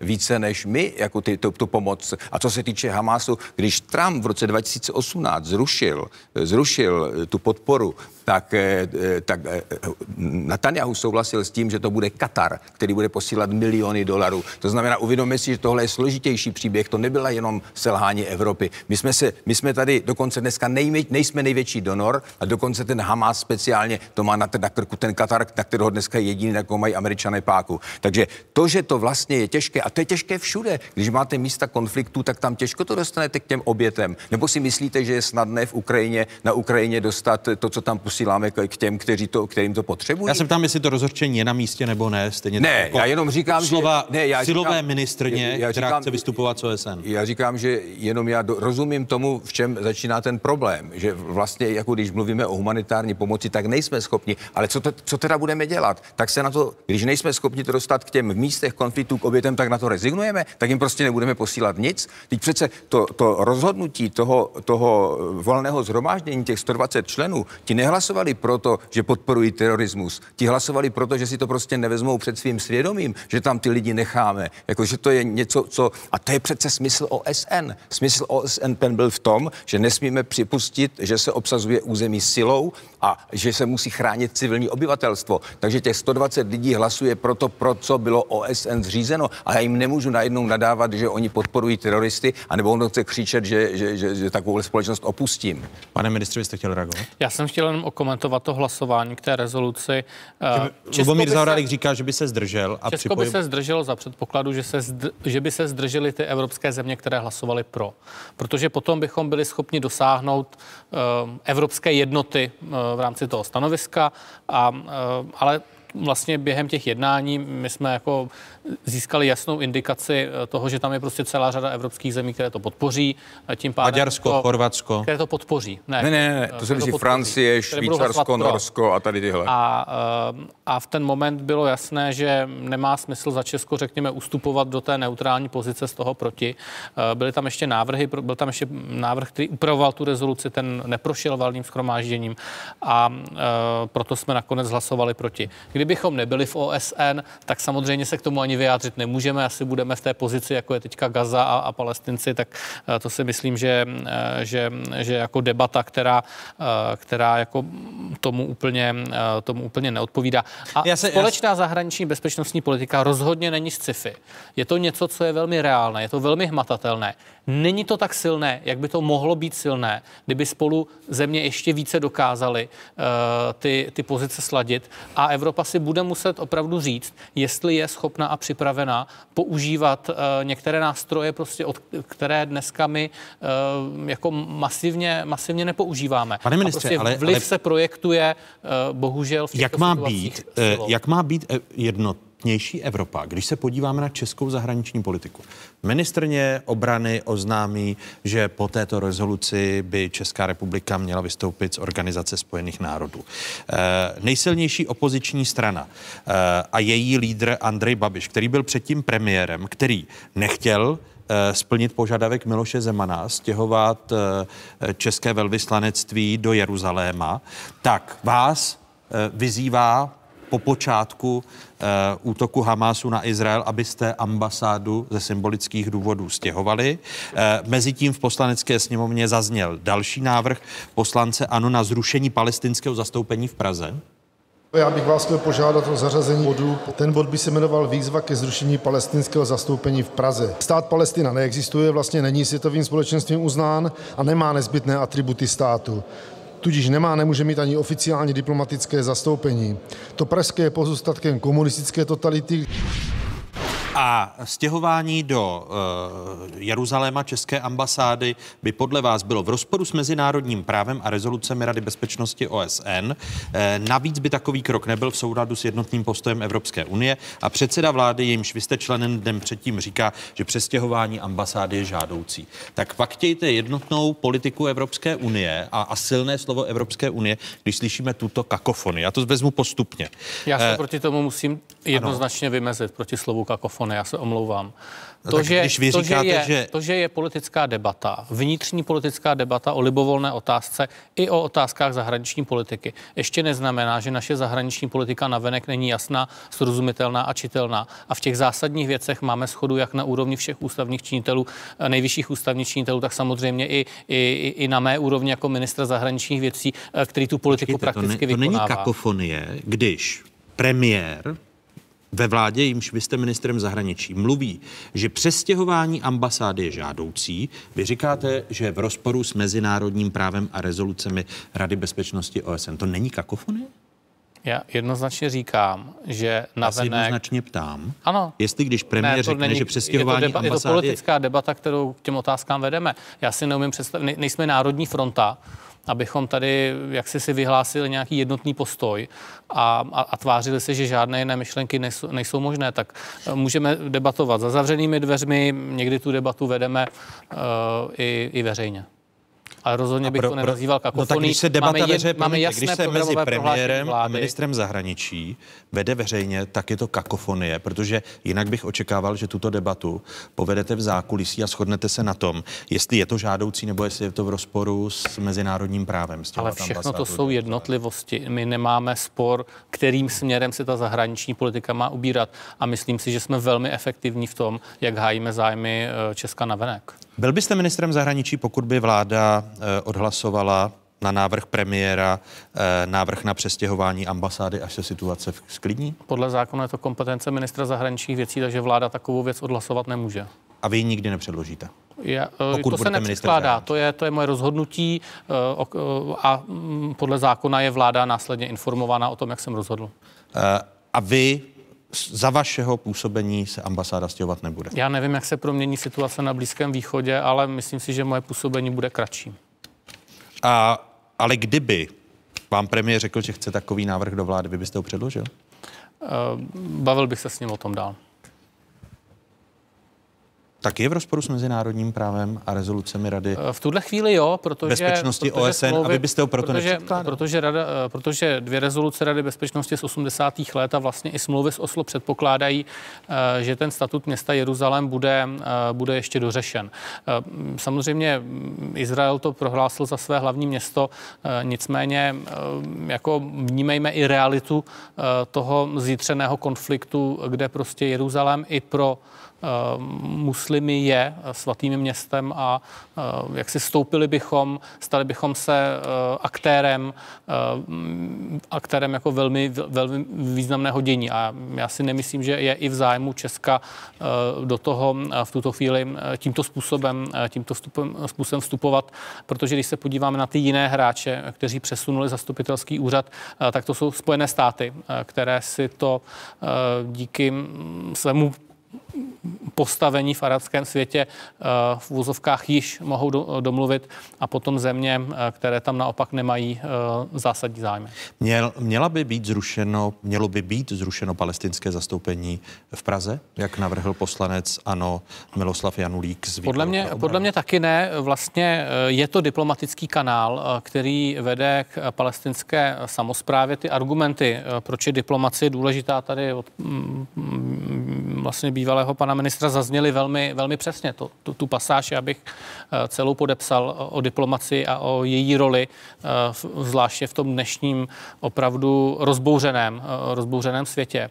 A zároveň přeci jenom si myslím, že je důležité zdůrazňovat, ačkoliv to není vždy úplně jednoduché, že palestinci se nerovnají teroristické hnutí Hamas a ačkoliv tedy je eh, ostudné, eh, že ta palestinská samozpráva, jejíž legitimita eh, také nebyla naposledy potvrzena volbami, nevím, před 16 lety nebo kdy, tak, tak rozhodně není Hamas a samozřejmě nelíbí se mi a odsuzuji, že oni nebyli schopni odsoudit 7. říjen Eh, jako akt teroru. Ten jejich minister zahraničí věcí utekl z nějakého televizního studia BBC. Eh, na druhou stranu klást tam rovnítko by byla chyba, protože, a to je, ten, eh, to je ta cesta ven, je potřeba se ptát, jakým způsobem bude Gaza spravována, až tam nebude Hamas. Otázka pro Žaka Rupníka. Opravdu to není kakofonie, když silová ministrně mluví o vystoupení z OSN. Premiér aktuálně reagoval na slova Jany Černochové, že Česká republika z OSN vystupovat nebude. Eh, premiér mluví o tom, že přestěhování eh, české ambasády v Izraeli do Jeruzaléma je žádoucí. Ministr zahraničí to považuje eh, takový krok v rozporu s mezinárodním právem a rezolucemi Rady bezpečnosti OSN, jak jsme slyšeli, on sám takový krok předkládat nebude? To není kakofonie?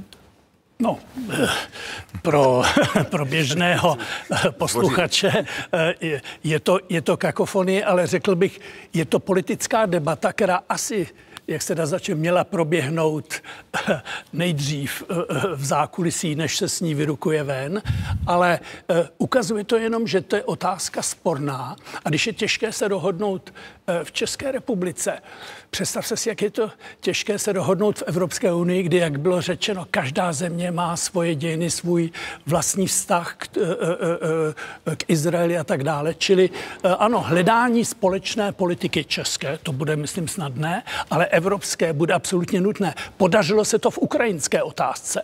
Nedaří se to úplně v otázce středního východu a vztahu k, k izraelským, izraelsko-palestinskému e, konfliktu. Nebezpečí já vidím ve spojení těchto dvou konfliktů.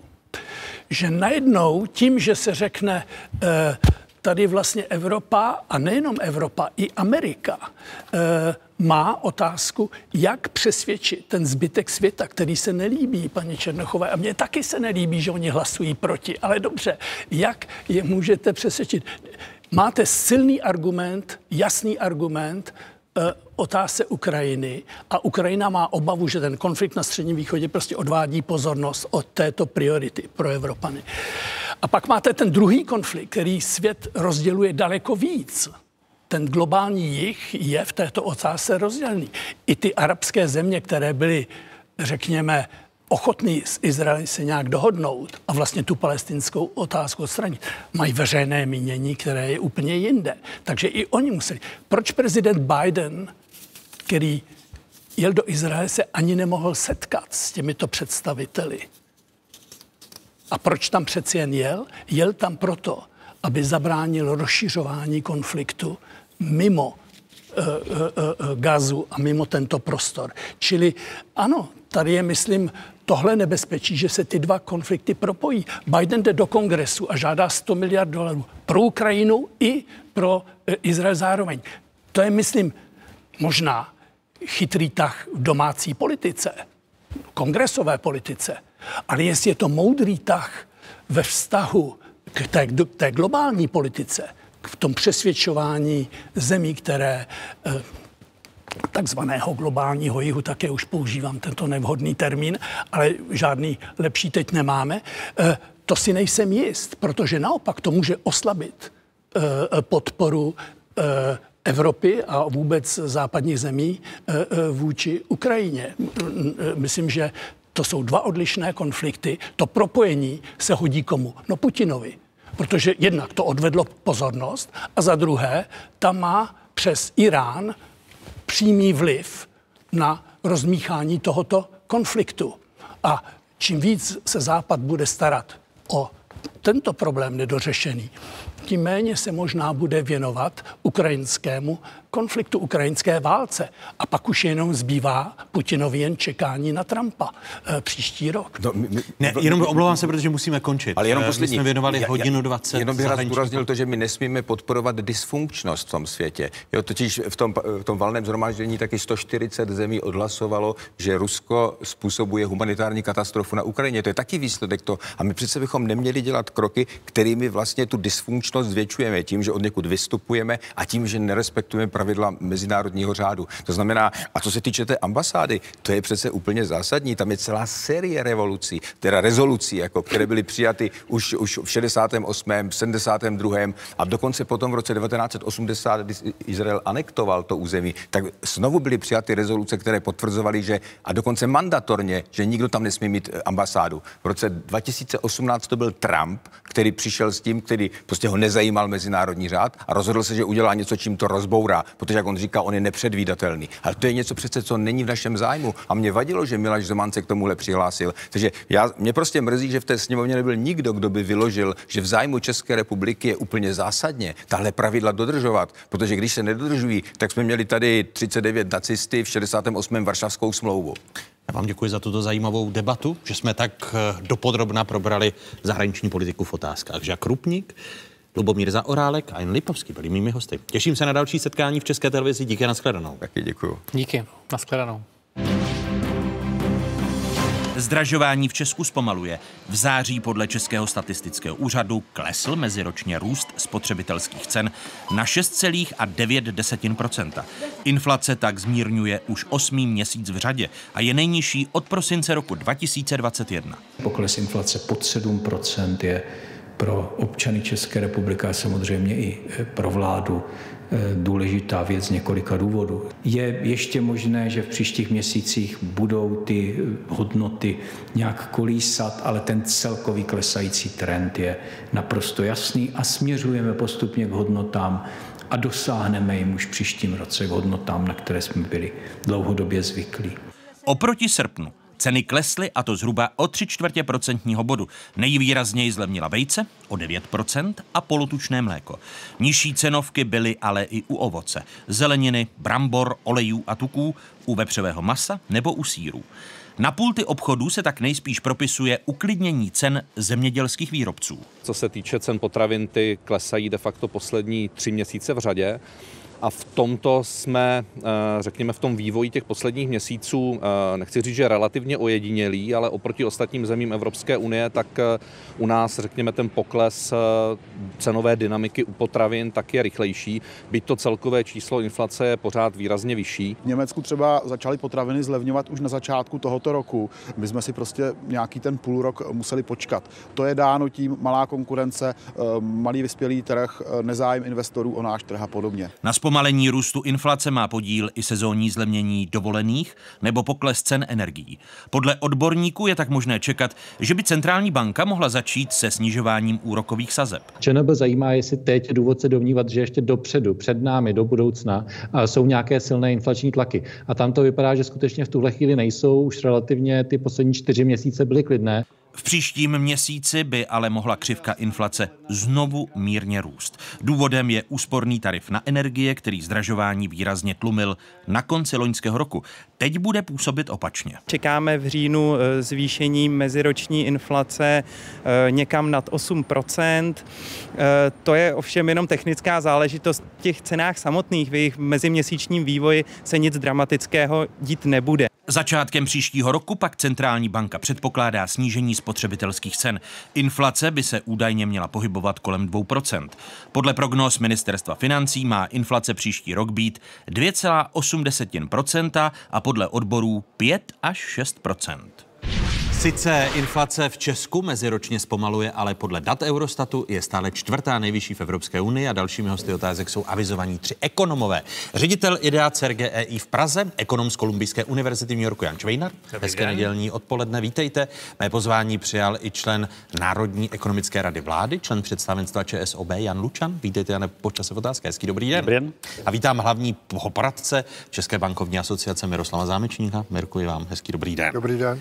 Pokud byste všichni tři měli jedním slovem nebo souslovím popsat aktuální stav tuzemské ekonomiky z těch mnoha čísel, která budeme tady rozebírat. Jaké slovo či sousloví byste zvolili, Jane? Já bych zvolil, že jak krátkodobě, tak dlouhodobě rosteme příliš pomalu. Měli bychom, máme velký potenciál, který nevyužíváme a opravdu se nesoustředíme na to, co, co bychom se měli soustředit, to je ekonomický rozvoj, eh, růst a zvýšení životní úrovně. Odpověď Jana Nučana? Jsme venku z recese, ale stále zaostáváme a čeká nás eh, poměrně značná transformace, větší než eh, potřebují ostatní ekonomiky v EU. A odpověď eh, Miroslava Zámečníka? Ta transformace je něco, na co nejsme úplně psychicky připraveni a nemáme energii se, se o tu budoucnost poprat. Eh, to je asi největší starost, kterou mám, protože určitě ta ekonomika se bude zlepšovat tím, jak začnou trochu růst reálné mzdy s klesající inflací a rostoucími eh, pokračujícím růstem mest by, by ta nálada měla být lepší, ale to velký téma. Je to tady... přidušení, a to přidušení ekonomiky je dáno tím, že jsme ji dostatečně nepřipravili na budoucnost, tedy ta transformace na níž všichni tři narážíte, Miroslave? No tak nepochybně ten eh, růstový výkon um, jako je v posledních minimálně 10-15 eh, letech uh, docela nepřesvědčivý. Já to řeknu úplně jednoduše. Když se ekonomika při plné zaměstnanosti dostává na nějaký růstový průměrný výkon eh, kolem 2-2,5%, eh, tak to eh, jako znamená, že prostě nic tady velkého nepředvádíme a to dohánění, které je velké očekávání obyvatelstva, že se bude ta životní úroveň přibližovat západní Evropě, tak to se nekoná, protože to je zhruba stejný růstový výkon, jako mají na západ od našich hranic a nedoženete nic a ten gap jako v absolutních dolarech, eurech, korunách se ve skutečnosti zvyšuje.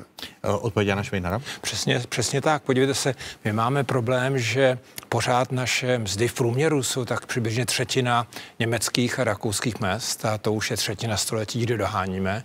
Nezapomeňme, že před 75-80 lety jsme byli na stejné, přibližně stejné úrovni mest jako v Německu a v Rakousku. Hmm. No a je to problém i v tom, že jsme si přivodili pár recesí, které nebyly v, v okolí, to znamená v roce 2012, v roce 97 a že jsme nebyli schopni se dostat zpátky na tu trajektorii růstu, kde bychom byli bývali byli, kdyby ty recese jsme si nepřivodili. Čili my pak jedeme po těch 10 nebo několik procent níž, rok co rok, měsíc co měsíc. To má obrovský negativní dopad na a, životní úroveň. Kteří aktéři jsou především na vině? Eh, jsou to ti ekonomičtí hráči v ekonomice, protože mají myšlení 20. století a, a, a netransformují se, nebo tomu brání politika, která má myšlení ve 20. století? No, jsou, a... jsou to političtí činitelé, kteří vlastně nevyužívají ten potenciál, který ta republika má, nevyužívají možnosti efektivní státní zprávu, řízení a soudní systém, který je stále ještě velice pomalý. A to všechno dohromady potom dává ten efekt, kdy špatná, navíc ještě špatná rozhodnutí, například v ty dvě recese, zvlášť ta druhá, kterou jsem zmínil, tak potom vlastně nás posunují dozadu. Eh, minulý rok jsme v druhé polovině roku byli také v recesi, nyní stagnujeme. Eh, to je výsledek, který není opravdu dobrý a všimněte si, že to není číslo jedna, diskuzní bod číslo jedna, že se tím nezaobíráme. My se tím tady zabíráme velmi často, ale jde mi o to, jestli, jestli problém není i v samotných ekonomických aktérech, kteří by si tu změnu měli vynutit, Jane Lučane. Takhle, eh, dvě věci. Jednak, proč je současná česká ekonomika na tom hůře než jiné ekonomiky EU a proč vlastně jsme, jsme jiní z mála, který jsme se ještě ani nedostali na předcovidovou úroveň. Česká ekonomika je mnohem víc náchylnější. Všichni ví, víme, že česká ekonomika je exportní, ale málo kdo si uvědomuje, že my jsme i výrazně importní ekonomika. A my jsme dostali v covidu eh, a v narušení globálních eh, řetězců dvojitý zásah. My jsme přišli o odbytiště a zároveň jsme přišli o zdroje surovin energií a vstupu. To je ten jeden z hlavních důvodů, proč jsme na tom hůře než jako některé jiné státy. A další, zásadnější, už pan profesor to trochu e, nastínil, eh, my postupně vyčerpáváme zdroje růstu, které tady byly v 90. a e, 0. letech. To znamená kvalifikovaná levná pracovní síla. Na tomhle se nedá dlouhodobě stavět. Podceňujeme atraktivnost České republiky nejenom pro zahraniční kapitál, který jsme v minulosti lákali někdy i na eh, možná příliš štědré povídky, ale i atraktivnost pro český kapitál. Míra investic českých firm je relativně výrazně nižší, než je normální v Evropě. A je to i proto, že eh, nemáme vlastně jako žádnou volnou pracovní sílu. Ještě loni hlavním problémem českých firm byla energetická situace, ceny energií, ceny vstupu. Teď je to opět nedostatek pracovních sil. Jsme velice jako neradi jako otevření vůči jako ekonomickým migrantům. A druhá věc, a my máme obrovský dluh, vnitřní dluh z hlediska infrastruktury. A ono to možná před 20 lety nebylo tak viditelné, protože dopravní a energetická infrastruktura i v jiných zemích na tom nebyla dobře. Ale nám i z východní Evropa ujíždí. Když se podíváme, jakým tempem staví Polsko dálnice, jakým tempem investuje do změny struktury průmyslu, jakým tempem tam funguje kapitálový trh, tak eh, opravdu ztrácíme. A pak si pojďme říct, co jsou vlastně ty, ty výhody, na které bychom měli dlouhodobě stavět, pokud nebudeme investovat do infrastruktury, do vzdělanostní ekonomiky, k eh, tomu se možná dostaneme celá otázka školství, země a vysokého školství a jeho kvality. My dáváme nějakou sumu do vysokého školství, ale jsme velice mírní v tom požadovat výsledek. Když to srovnáte s tím, jak fungují špičkové univerzity po světě, tam ta univerzita musí mít výsledky z hlediska toho, jaká je uplatnitelnost eh, absolventů, kolik vydělají na patentech pro, eh, pro, prodaných, kolik mají nositelů novelových cen. Eh, my vlastně jako jsme vypadli, my máme v první pětistovce na světě snad jenom jednu univerzitu, přitom jich tady máme dalších 30. To je vlastně tristní. Jinými slovy také souhlasíte s Janem Švejnarem, že to jsou političtí aktéři a hráči, nikoli biznis samotný, který by si tu změnu měl vynutit. Je to, uh, jsou to všichni dohromady. Jo? Samozřejmě biznis by si to možná měl vynucovat víc a myslím si, že v poslední době biznis dost hlasitě uh, říká, že je potřeba změnit strukturu, protože on jak jsem řekl, před 20 lety to velice dobře fungovalo. Eh, levná, kvalifikovaná pracovní síla a ono to hodně pomohlo české ekonomice. Ten růst české ekonomiky od roku 89 do roku 2010 byl velice zajímavý. Ale tím se vyčerpal. Odpověď Miroslava Zámenčníka. Uh, já bych jenom, jenom dal takovou jako, jako úvahu, uh, jestli Česko dlouhodobě může růst, když, když má stej, stejný potíže jako Německo. Ta závislost česká na německém trhu a to, jak hluboce je zejména český zpracovatelský průmysl vnořený do, do německého supply chainu, jako ta nemá obdoby. Jo, přirovnání je, jako když se podíváme na Rio Grande, eh, tak máme 16krát větší ekonomiku na severu, my zase 16krát větší ekonomiku na západ. Teď mluvím Mexiko, USA a, mm. a Česko a Německo. Eh, Německo se ale velmi liší od eh, americké ekonomiky nejenom v tom dynamismu, ale taky tom, že to je ekonomika, která je hodně založená na exportu a byla hodně založená na exportu do zemí, eh, s kterými dnes existují velké tenze. Jo? Když se podíváme, je to Čína, eh, je to Rusko, eh, tam byla obrovská dovozní závislost, která byla vědomně podporovaná, ještě aby se bypassovaly nějaký nepohodlný země. Vlastně Německo udělalo při nejmenším tři, ale opravdu nákladný ekonomický omily a teď je otázka, jestli se chceme mílit s nima, anebo mít pravdu proti nim, ale to vyžaduje úplně jinou energii a schopnost jako dívat se strašně náročně na sebe a, a ty velký témata, jo, protože to znamená, ale, ale, ale tu... že se musíme dostat eh, z německého řetězce, který nám velmi dobře sloužil a z téhle ekonomiky udělal vyspělou ekonomiku. Ale eh, teď už nám to nestačí a, a, a znervozňuje nás to, jako je, jak se bude jako Německo stávat ekonomikou jiný, s jinou ekonomickou strukturou, jiným typem.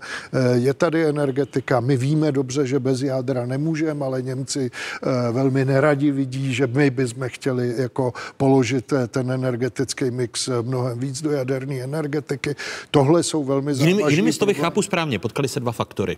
Eh, celou dobu jsme říkali, že jsme příliš závislí na Německu, ale nic jsme s tím nedělali a ještě máme zásadní vnitřní problém. Zásadní vnitřní problém, který je, to, myslím, že to říkal Honza Lučan, ale oba Honzové vlastně. Jo, jo. My si neumíme udělat jako dlouhodobou, dlouhodobější strategii v základních oblastech. Energetika není pětiletková záležitost, to je aspoň 20 let.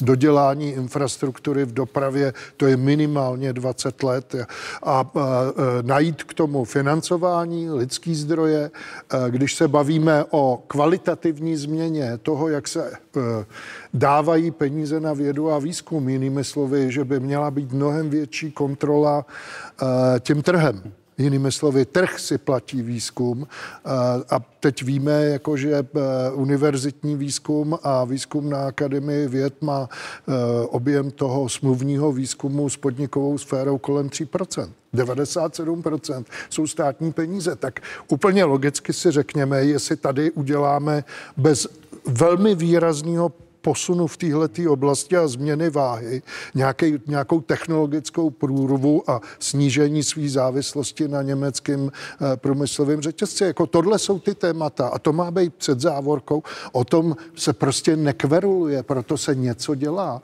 No my neděláme nic, jako a kverulujeme ve velkém. A s tím pak souvisejí ta konkrétní čísla, když jsem o nich mluvil v úvodu. Eh, ku příkladu nejvyšší inflace a Česká republika dlouhé měsíce na žebříčku Evropské evropské inflace. Teď aktuálně vidíme v září inflace v Evropské unii jako celku pod 5%. Nejvyšší růst cen v Evropské unii v září zaznamenalo Maďarsko 12,2%. Maďarsko je zároveň jedinou unijní zemí, kde byla inflace nad 10%. V České republice inflace teď aktuálně dosahuje 8,3%, což byla čtvrtá nejvyšší hodnota v Unii podle dat Eurostatu, která teď vidíme. Eh, není to tedy asi náhoda Maďarsko a Česká republika eh, právě jako zaostávající země v tom není, není to náhoda, je to opravdu něco, co jsme si sami tady způsobili, Maďaři do určité míry, Poláci taktéž, ale ještě bych se vrátil k tomu, teda, jak má vypadat ta strategie, protože si většina exportu a všeho a výroby v této oblasti jsou nadnárodní společnosti. A ty hledají, hledají velice dobré prostředí, kde působit. My jsme země, které, která nemá nerostné bohatství, čili musíme prorážet lidským kapitálem, to znamená špičkové vzdělání a zkušenosti zaměstnanců a samozřejmě potom taky infrastrukturou. A tam máme obrovskou potenciální výhodu, že jsme kompaktní země, že nejsme roztahaní jako Chorvatsko nebo Itálie. Takže tady, kdy byla špičková dopravní infrastruktura, rychlovlaky, na které budou teďka peníze z Evropské unie, dálnice, na které byly peníze, které jsme nevyužili, tak tady by vlastně jsme měli jeden region nebo dva prolínající se regiony. To se ušetří, ušetřilo by se tolik peněz na regionální politiku, když vlastně máte jenom jeden nebo na největší prolínající dva regiony. A potom to by byl motor růstu, který je obrovský. Proto říkám, že máme obrovský potenciál, ale který nevyužíváme. A proto dlouhodobě, a to vlastně se vezmete všechny tři desetiletí od revoluce, 33 let, že jo, tak tam opravdu ten výsledek je velice podstatně nižší než okolní země. Polsko je velice dobrým příkladem země, která si vede dobře. A teď už bych se nezajímal tolik o tu inflaci, protože když se podíváte na poslední čtvrtletní čísla, tak ta zpomaluje všude na světě. U nás taktéž, možná trošku pomaleji než jinde, ale to už není ten hlavní problém. Ten hlavní problém je ekonomický růst, rozvoj a zvýšení životního. Abych ale do, dokončil ještě inflaci, protože záhy se dostaneme hmm, k tomu jo. ekonomickému hmm. růstu. Vy tedy nepředpokládáte, že ku příkladu v rámci meziroční inflace v říjnu dojde k nárůstu eh, té inflace a proto eh, by centrální banka, která je kritizovaná eh, i eko, ekonomikou, firmami, že drží vysoko, jo úrokové bych, sazby, ano, já bych takže řekl, brání jo. rozvoj ekonomiky jo. a právě no. e, přispívá k tomu dušení tuzemské jo. ekonomiky. Jak víte, já jsem byl zastánce toho nezvyšovat úrokové sazby tak rychle, jak byly zvýšeny. Potom jsem, zastáncem... pak jsem byl zastánce, aby se věci uklidnily, aby se očekávání uklidnila. Tak je příliš neměnit. Nyní si myslím, že ano, jednoměsíční inflace může poskočit sem či onam, ale myslím, že když si vezmete několik čtvrtletí, tak ta inflace jak u nás, tak jinde z externí provenience už nebude tak vysoká, takže to nebude pro problém číslo jedna. A myslím, že opravdu centrální banka může začít snižovat úrokové sazby, protože za ty poslední dva roky vlastně jsme handicapovali naše podniky velice podstatně, samozřejmě domácnosti taktéž, protože financování bylo o mnoho dražší než někde jinde. A to, když to není jenom velice krátkodobý výkyv, tak to má dopad na investice, má to dopad na spotřebu a tak dále. A to vlastně způsobuje do velké míry to, že máme tu stagnaci a po, po konci jedné Když jsme teď tedy na 7% základní úrokové sazby, když se podíváme na ta data, a vy jste patřil eh, k těm, eh, kteří kritizovali tu, to dramatické zvýšení úrokových sazeb a, a jeho rychlost, tak teď si myslíte, že by mělo i ku prospěchu tuzemské ekonomiky dojít k dramatickému snížení těch Pomalému, ne, já bych Pomal... nedělal nic dramaticky, protože to dramatické, jak zvýšení, tak snížení, může vyvolat očekávání, která neznáme a která mohou být neblahodárná.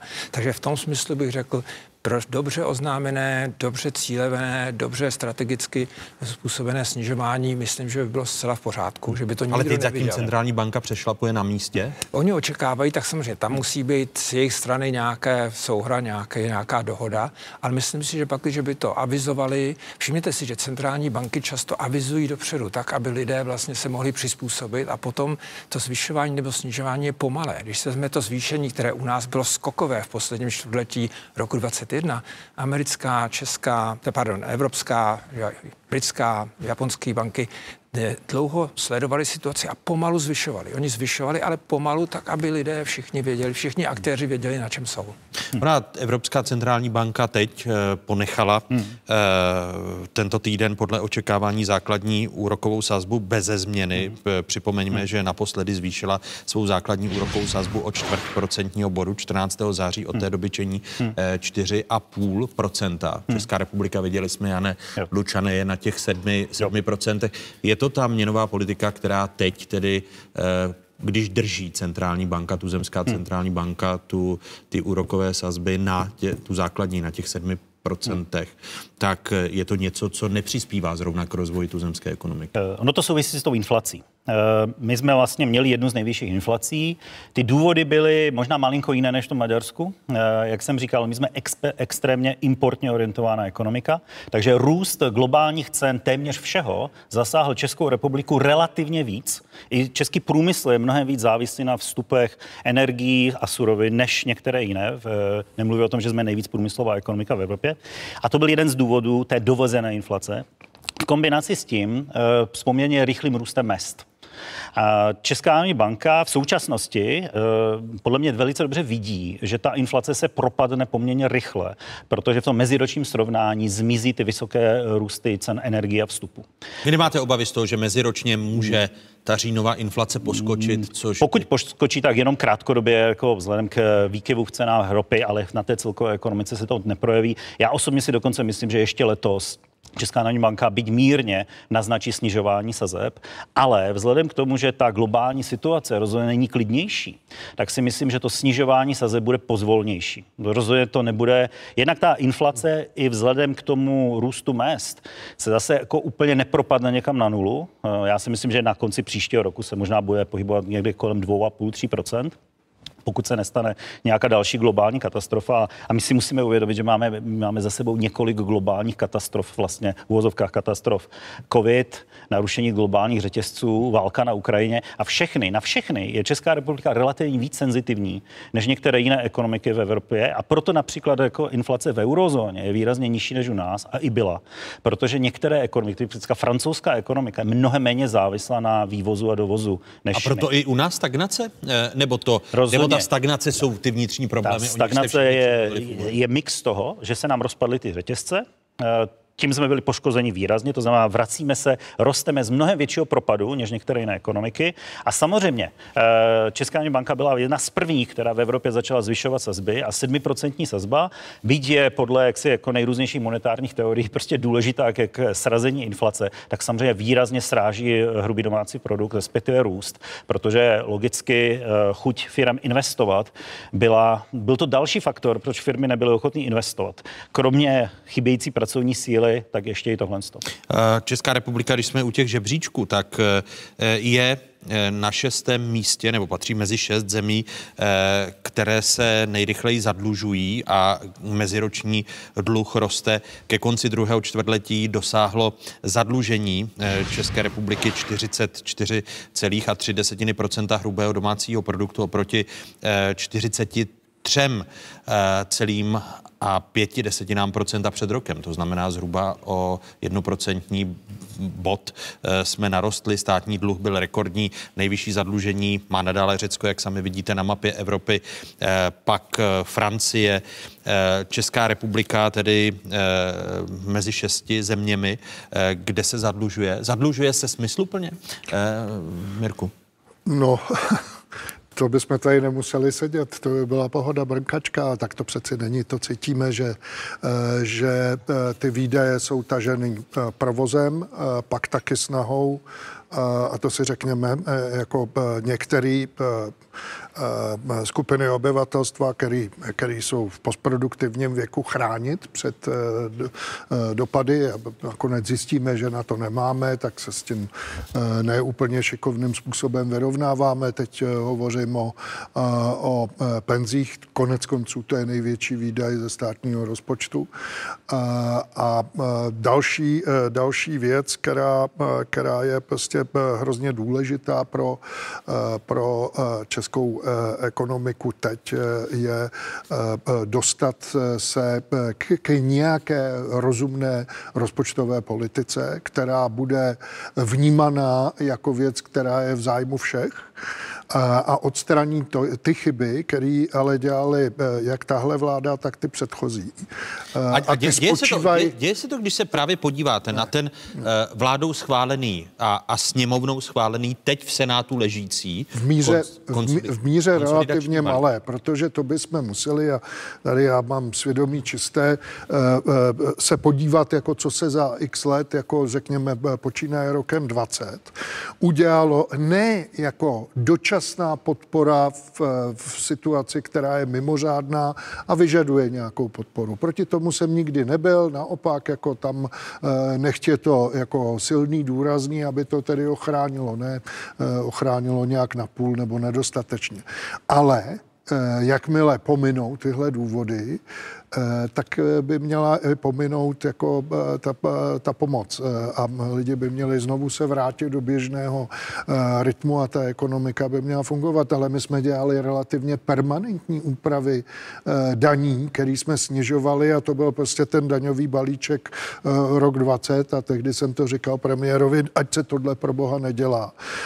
No a teď bohužel jsme v situaci, kdy se tam udělali jaksi permanentní změny, které se velmi politicky nákladně je půjde zvlátit. Jo? Ta superhrubá mzda měla být to, to stále, doprovázena to, to 20% sazbou daně z příjmu obyvatel. To ale stále ano a ODS eh, rukou neoblomnou, jak eh, se kritizují v poslanecké sněmovně, tak tento krok nadále obhajují. E, jasně, a... ale kde jsou jiný permanentní změny výdajů nebo navýšení příjmu, který by odstranili strukturální deficit, zní otázka. No kde jsou? No nejsou. No když se podíváme na pravidelné valorizace, což kritizuje kritizuje Národní rozpočtová rada, eh, tak upozorňuje na to, že v současnosti jsou v rozpočtu, respektive v rozpočtu na rok 2020 čtyři, tři nové položky, které podlehají automatické valorizace, a to platba za státní, státní pojištěnce, výdaje učitelů nebo platy učitelů v regionálním školství, pak výdaje na obranu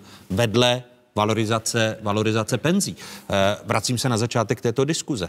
Všichni tři se shodujete, nutné investice do dopravní infrastruktury, eh, transformace ekonomiky je možné eh, ji zvládnout v tom rozpočtovém prostředí České jo. republiky, když jo. se podíváte na, na konsolidační balíček a jeho dopady do veřejných financí? Konsolidační balíček je konec konců část toho byly rady od nervu. Eh, je jako dobré opatření se podívat, jestli tam nemám nesmyslné výdaje a jestli náhodou někde jaksi jako nemám zbytečně nízké daně. Druhá věc je, abychom mohli ufinancovat důchody, sociální komfort a podobně. My potřebujeme nakopnout ekonomiku. Čím víc bude ekonomika růst, tím nakonec konec konců bude víc daní. To znamená, jako to je ta druhá část, vlastně bavit se o tom, co všechno jako je potřeba, aby se eh, eh ekonomika roz, roz, rozhýbala. Eh, pokud jde o to zdanění jako takové, pardon, pokud jde o ten schodek státního rozpočtu jako takový, ono se letos vlastně došlo jako k zvratu, že ten schodek se začal minimálně zastavovat, dokonce když se podíváme na aktuální statistiku tak je vlastně nejnižší za poslední čtyři roky. Samozřejmě jako v posledních letech tam byl covid a válka. Nicméně ta trajektorie se začíná korigovat. Eh, my máme celkové zadlužení státu velice jaksi komfortní. Patříme mezi země s nejnižším zdaněním, eh, zadlužením. Nicméně eh, musíme vnímat ten vnitřní dluh dluh na investicích a podobně. To znamená, a tady ta diskuse by měla být férová politická, pokud má eh, státní rozpočet být nadále schodkový, případně s rostoucím schodkem, na co se ten schodek, respektive ty peníze použijí. A eh, naprosto souhlasím s tím, že je potřeba a bohužel být opatrnější ve valorizaci nejrůznějších dávek, nejrůznějších výdajů, taky se podívat na celkovou schému vlastně podpory e, ve společnosti, aby zbytečně nemo, nedemotivovala lidi chodit do práce, protože hlavní problém české ekonomiky je nedostatek pracovních sil. A, a někdy se stane, že vlastně jak si ta, ta motivace nastoupit do práce je vlastně velice malá e, ve srovnání s tím, když nenastoupíte. A, a mé mít jasnou diskusi o tom, do jakých investic e, stát e, dá peníze, a zejména do investic, které mají velký multiplikační multiplikační efekt no a další růst HDP, eh, už tady byly zmíněné železnice, dálnice, eh, reforma vysokého školství, možná zkvalitění zdravotnictví, protože patříme mezi relativně víc a teď jste, vyjmenoval, a teď jste vyjmenoval tolik priorit a do toho jo. vláda říká, je zapotřebí zajistit obranu. Ano. Eh, podíváme-li se na východní hranice, což je jedna z těch tří nových valorizačních položek ve státním rozpočtu. Ano. A, a proto je potřeba nakopnout ekonomiku a koukat se i na ty věci, které nestojí žádné peníze. A například ta reforma vysokého školství, že podmíníme peníze kvalitou a výstupy, to vás nemusí stát nic. Ony celkové výdaje na vysoké školství se vůbec nemusí změnit. Pokud jako budete náročnější na to, co ty vysoké školy vlastně mějí, mají dokázat. My máme spoustu vysokých škol, ale nemáme žádnou, nebo máme jednu v první pětistovce. Druhá věc je rozpohybovat českou ekonomiku. My jsme, víte, koliká ta země jsme nejhorší ve stavebním řízení, 157 na světě. Eh, tady vlastně firmy odcházejí, teď myslím čerstvě Microsoft se rozhodl tady nepostavit datové centrum kvůli stavebnímu řízení. Takže eh, zredukovat eh, náročnost fungování v České republice, zredukovat stavební řízení a další a další povolovací řízení, zredukovat počet státních zaměstnanců, protože pokud budete mít jednodušší procesy, potřebujete mít státních zaměstnanců, čímž dodáme pracovní sílu na trh práce. Eh, která tam zoufale chybí. Protože si nemyslím, že politici najdou odvahu sem přijímat významné množství ekonomických migrantů.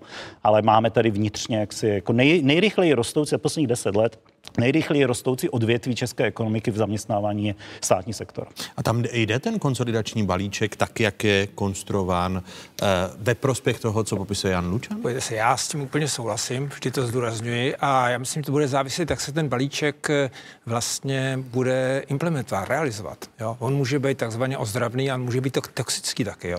Takže v tom smyslu opravdu je důležité, aby ty kroky, které zefektivní státní zprávu, které po případě uvolní eh, zaměstnance ve státní správě, kteří eh, nemají vysokou produktivitu, přejdou do soukromého sektoru, kde mají vysokou produktivitu. Firmy jsou ochotny platit vysoké platy, protože eh, mají místa, která mají velkou produktivitu. Musíme zefektivnit eh, školství, vědu, výzkum, jo, všechny tyhle ty oblasti. Máme vynikající jednotlivce, máme vynikající týmy, ale nemáme celkově systém, který je opravdu velmi funkční a můžeme si to dovolit. Já bych ale, jenom promiňte, ještě, ale na toto no. prostředí také asi neslyší. Když se podíváte, je to ta sploštělá debata. Eh, vláda se škrtává na vědu a výzkum a na školství. Hmm. Přisypejte a nikoli, že by se vedla racionální diskuze. Ale to je, je odvěkej český hmm? problém. Hmm? Ale to je potřeba. Ale to je stejně jako s dopravními... Do, do, do, každému do, stejně, dopravní pokud možno, a nízký standard věda a nekontrolovat. Do věda školství je potřeba dát dostatek peněz, ale je potřeba opravdu, jako i v ostatních oblastech, o kterých jsme mluvili, aby to bylo velmi efektivní. Ta naše ekonomika může být efektivní a není. A máme příležitost, jak už bylo zmíněno, my nejsme velice zadlužená země. Náš dluh na 44%, Evropská unie je zadlužená 84%. Jo. My máme ten schodek 3,3, řekněme, procent, Evropa taky 3,2 a obdobně. Jo. Čili my máme šanci, abychom opravdu tu ekonomiku nastartovali do rychlého růstu. My už 30 let rosteme pomaleji než třeba Polsko a jiné země, takže opravdu ji dostat do velkého ekonomického růstu a potom eh, se řada věcí vyřeší. Víš, si to vezmeme. Nyní bohaté země, Německo, byly chudé a byly velice zadlužené, ale bylo to tím, že teda spláceli dluh, ale především strašně rychle rostla HDP. Zadlužení je dluh dělený HDP, takže když roste ten jmenovatel, tak se vyřeší velké problémy a my ty velké problémy zatím nemáme. Jestliže opravdu zbohatneme, tak budoucí generace, které budou bohaté, lehce ten dluh splatí. Jo? Jestliže nebudou bohaté, tak i třeba menší dluh nesplatí. A tam se vracíme zase k té úrokové sazbě. Itálie si přejednala rozpočet eh, tak, že za nízké úroky, které existovaly před covidem, eh, vlastně platí teďka mnohem méně za vysoký dluh. Oni mají dluh 140-145%, než platili předtím. My bohužel máme teda mnohem nižší dluh, ale tím, jak máme vysokou úrokové sazby, tak čím dál se prodlažuje vlastně ob, eh, obsluha dluhu, který není tak velký. Takže musíme si dát pozor zase. Chytrost tady nejsou žádné čáry, ale musí se to nějakým způsobem dobře, dobře koncipovat a realizovat. Děkuji za tuto zajímavou ekonomickou debatu.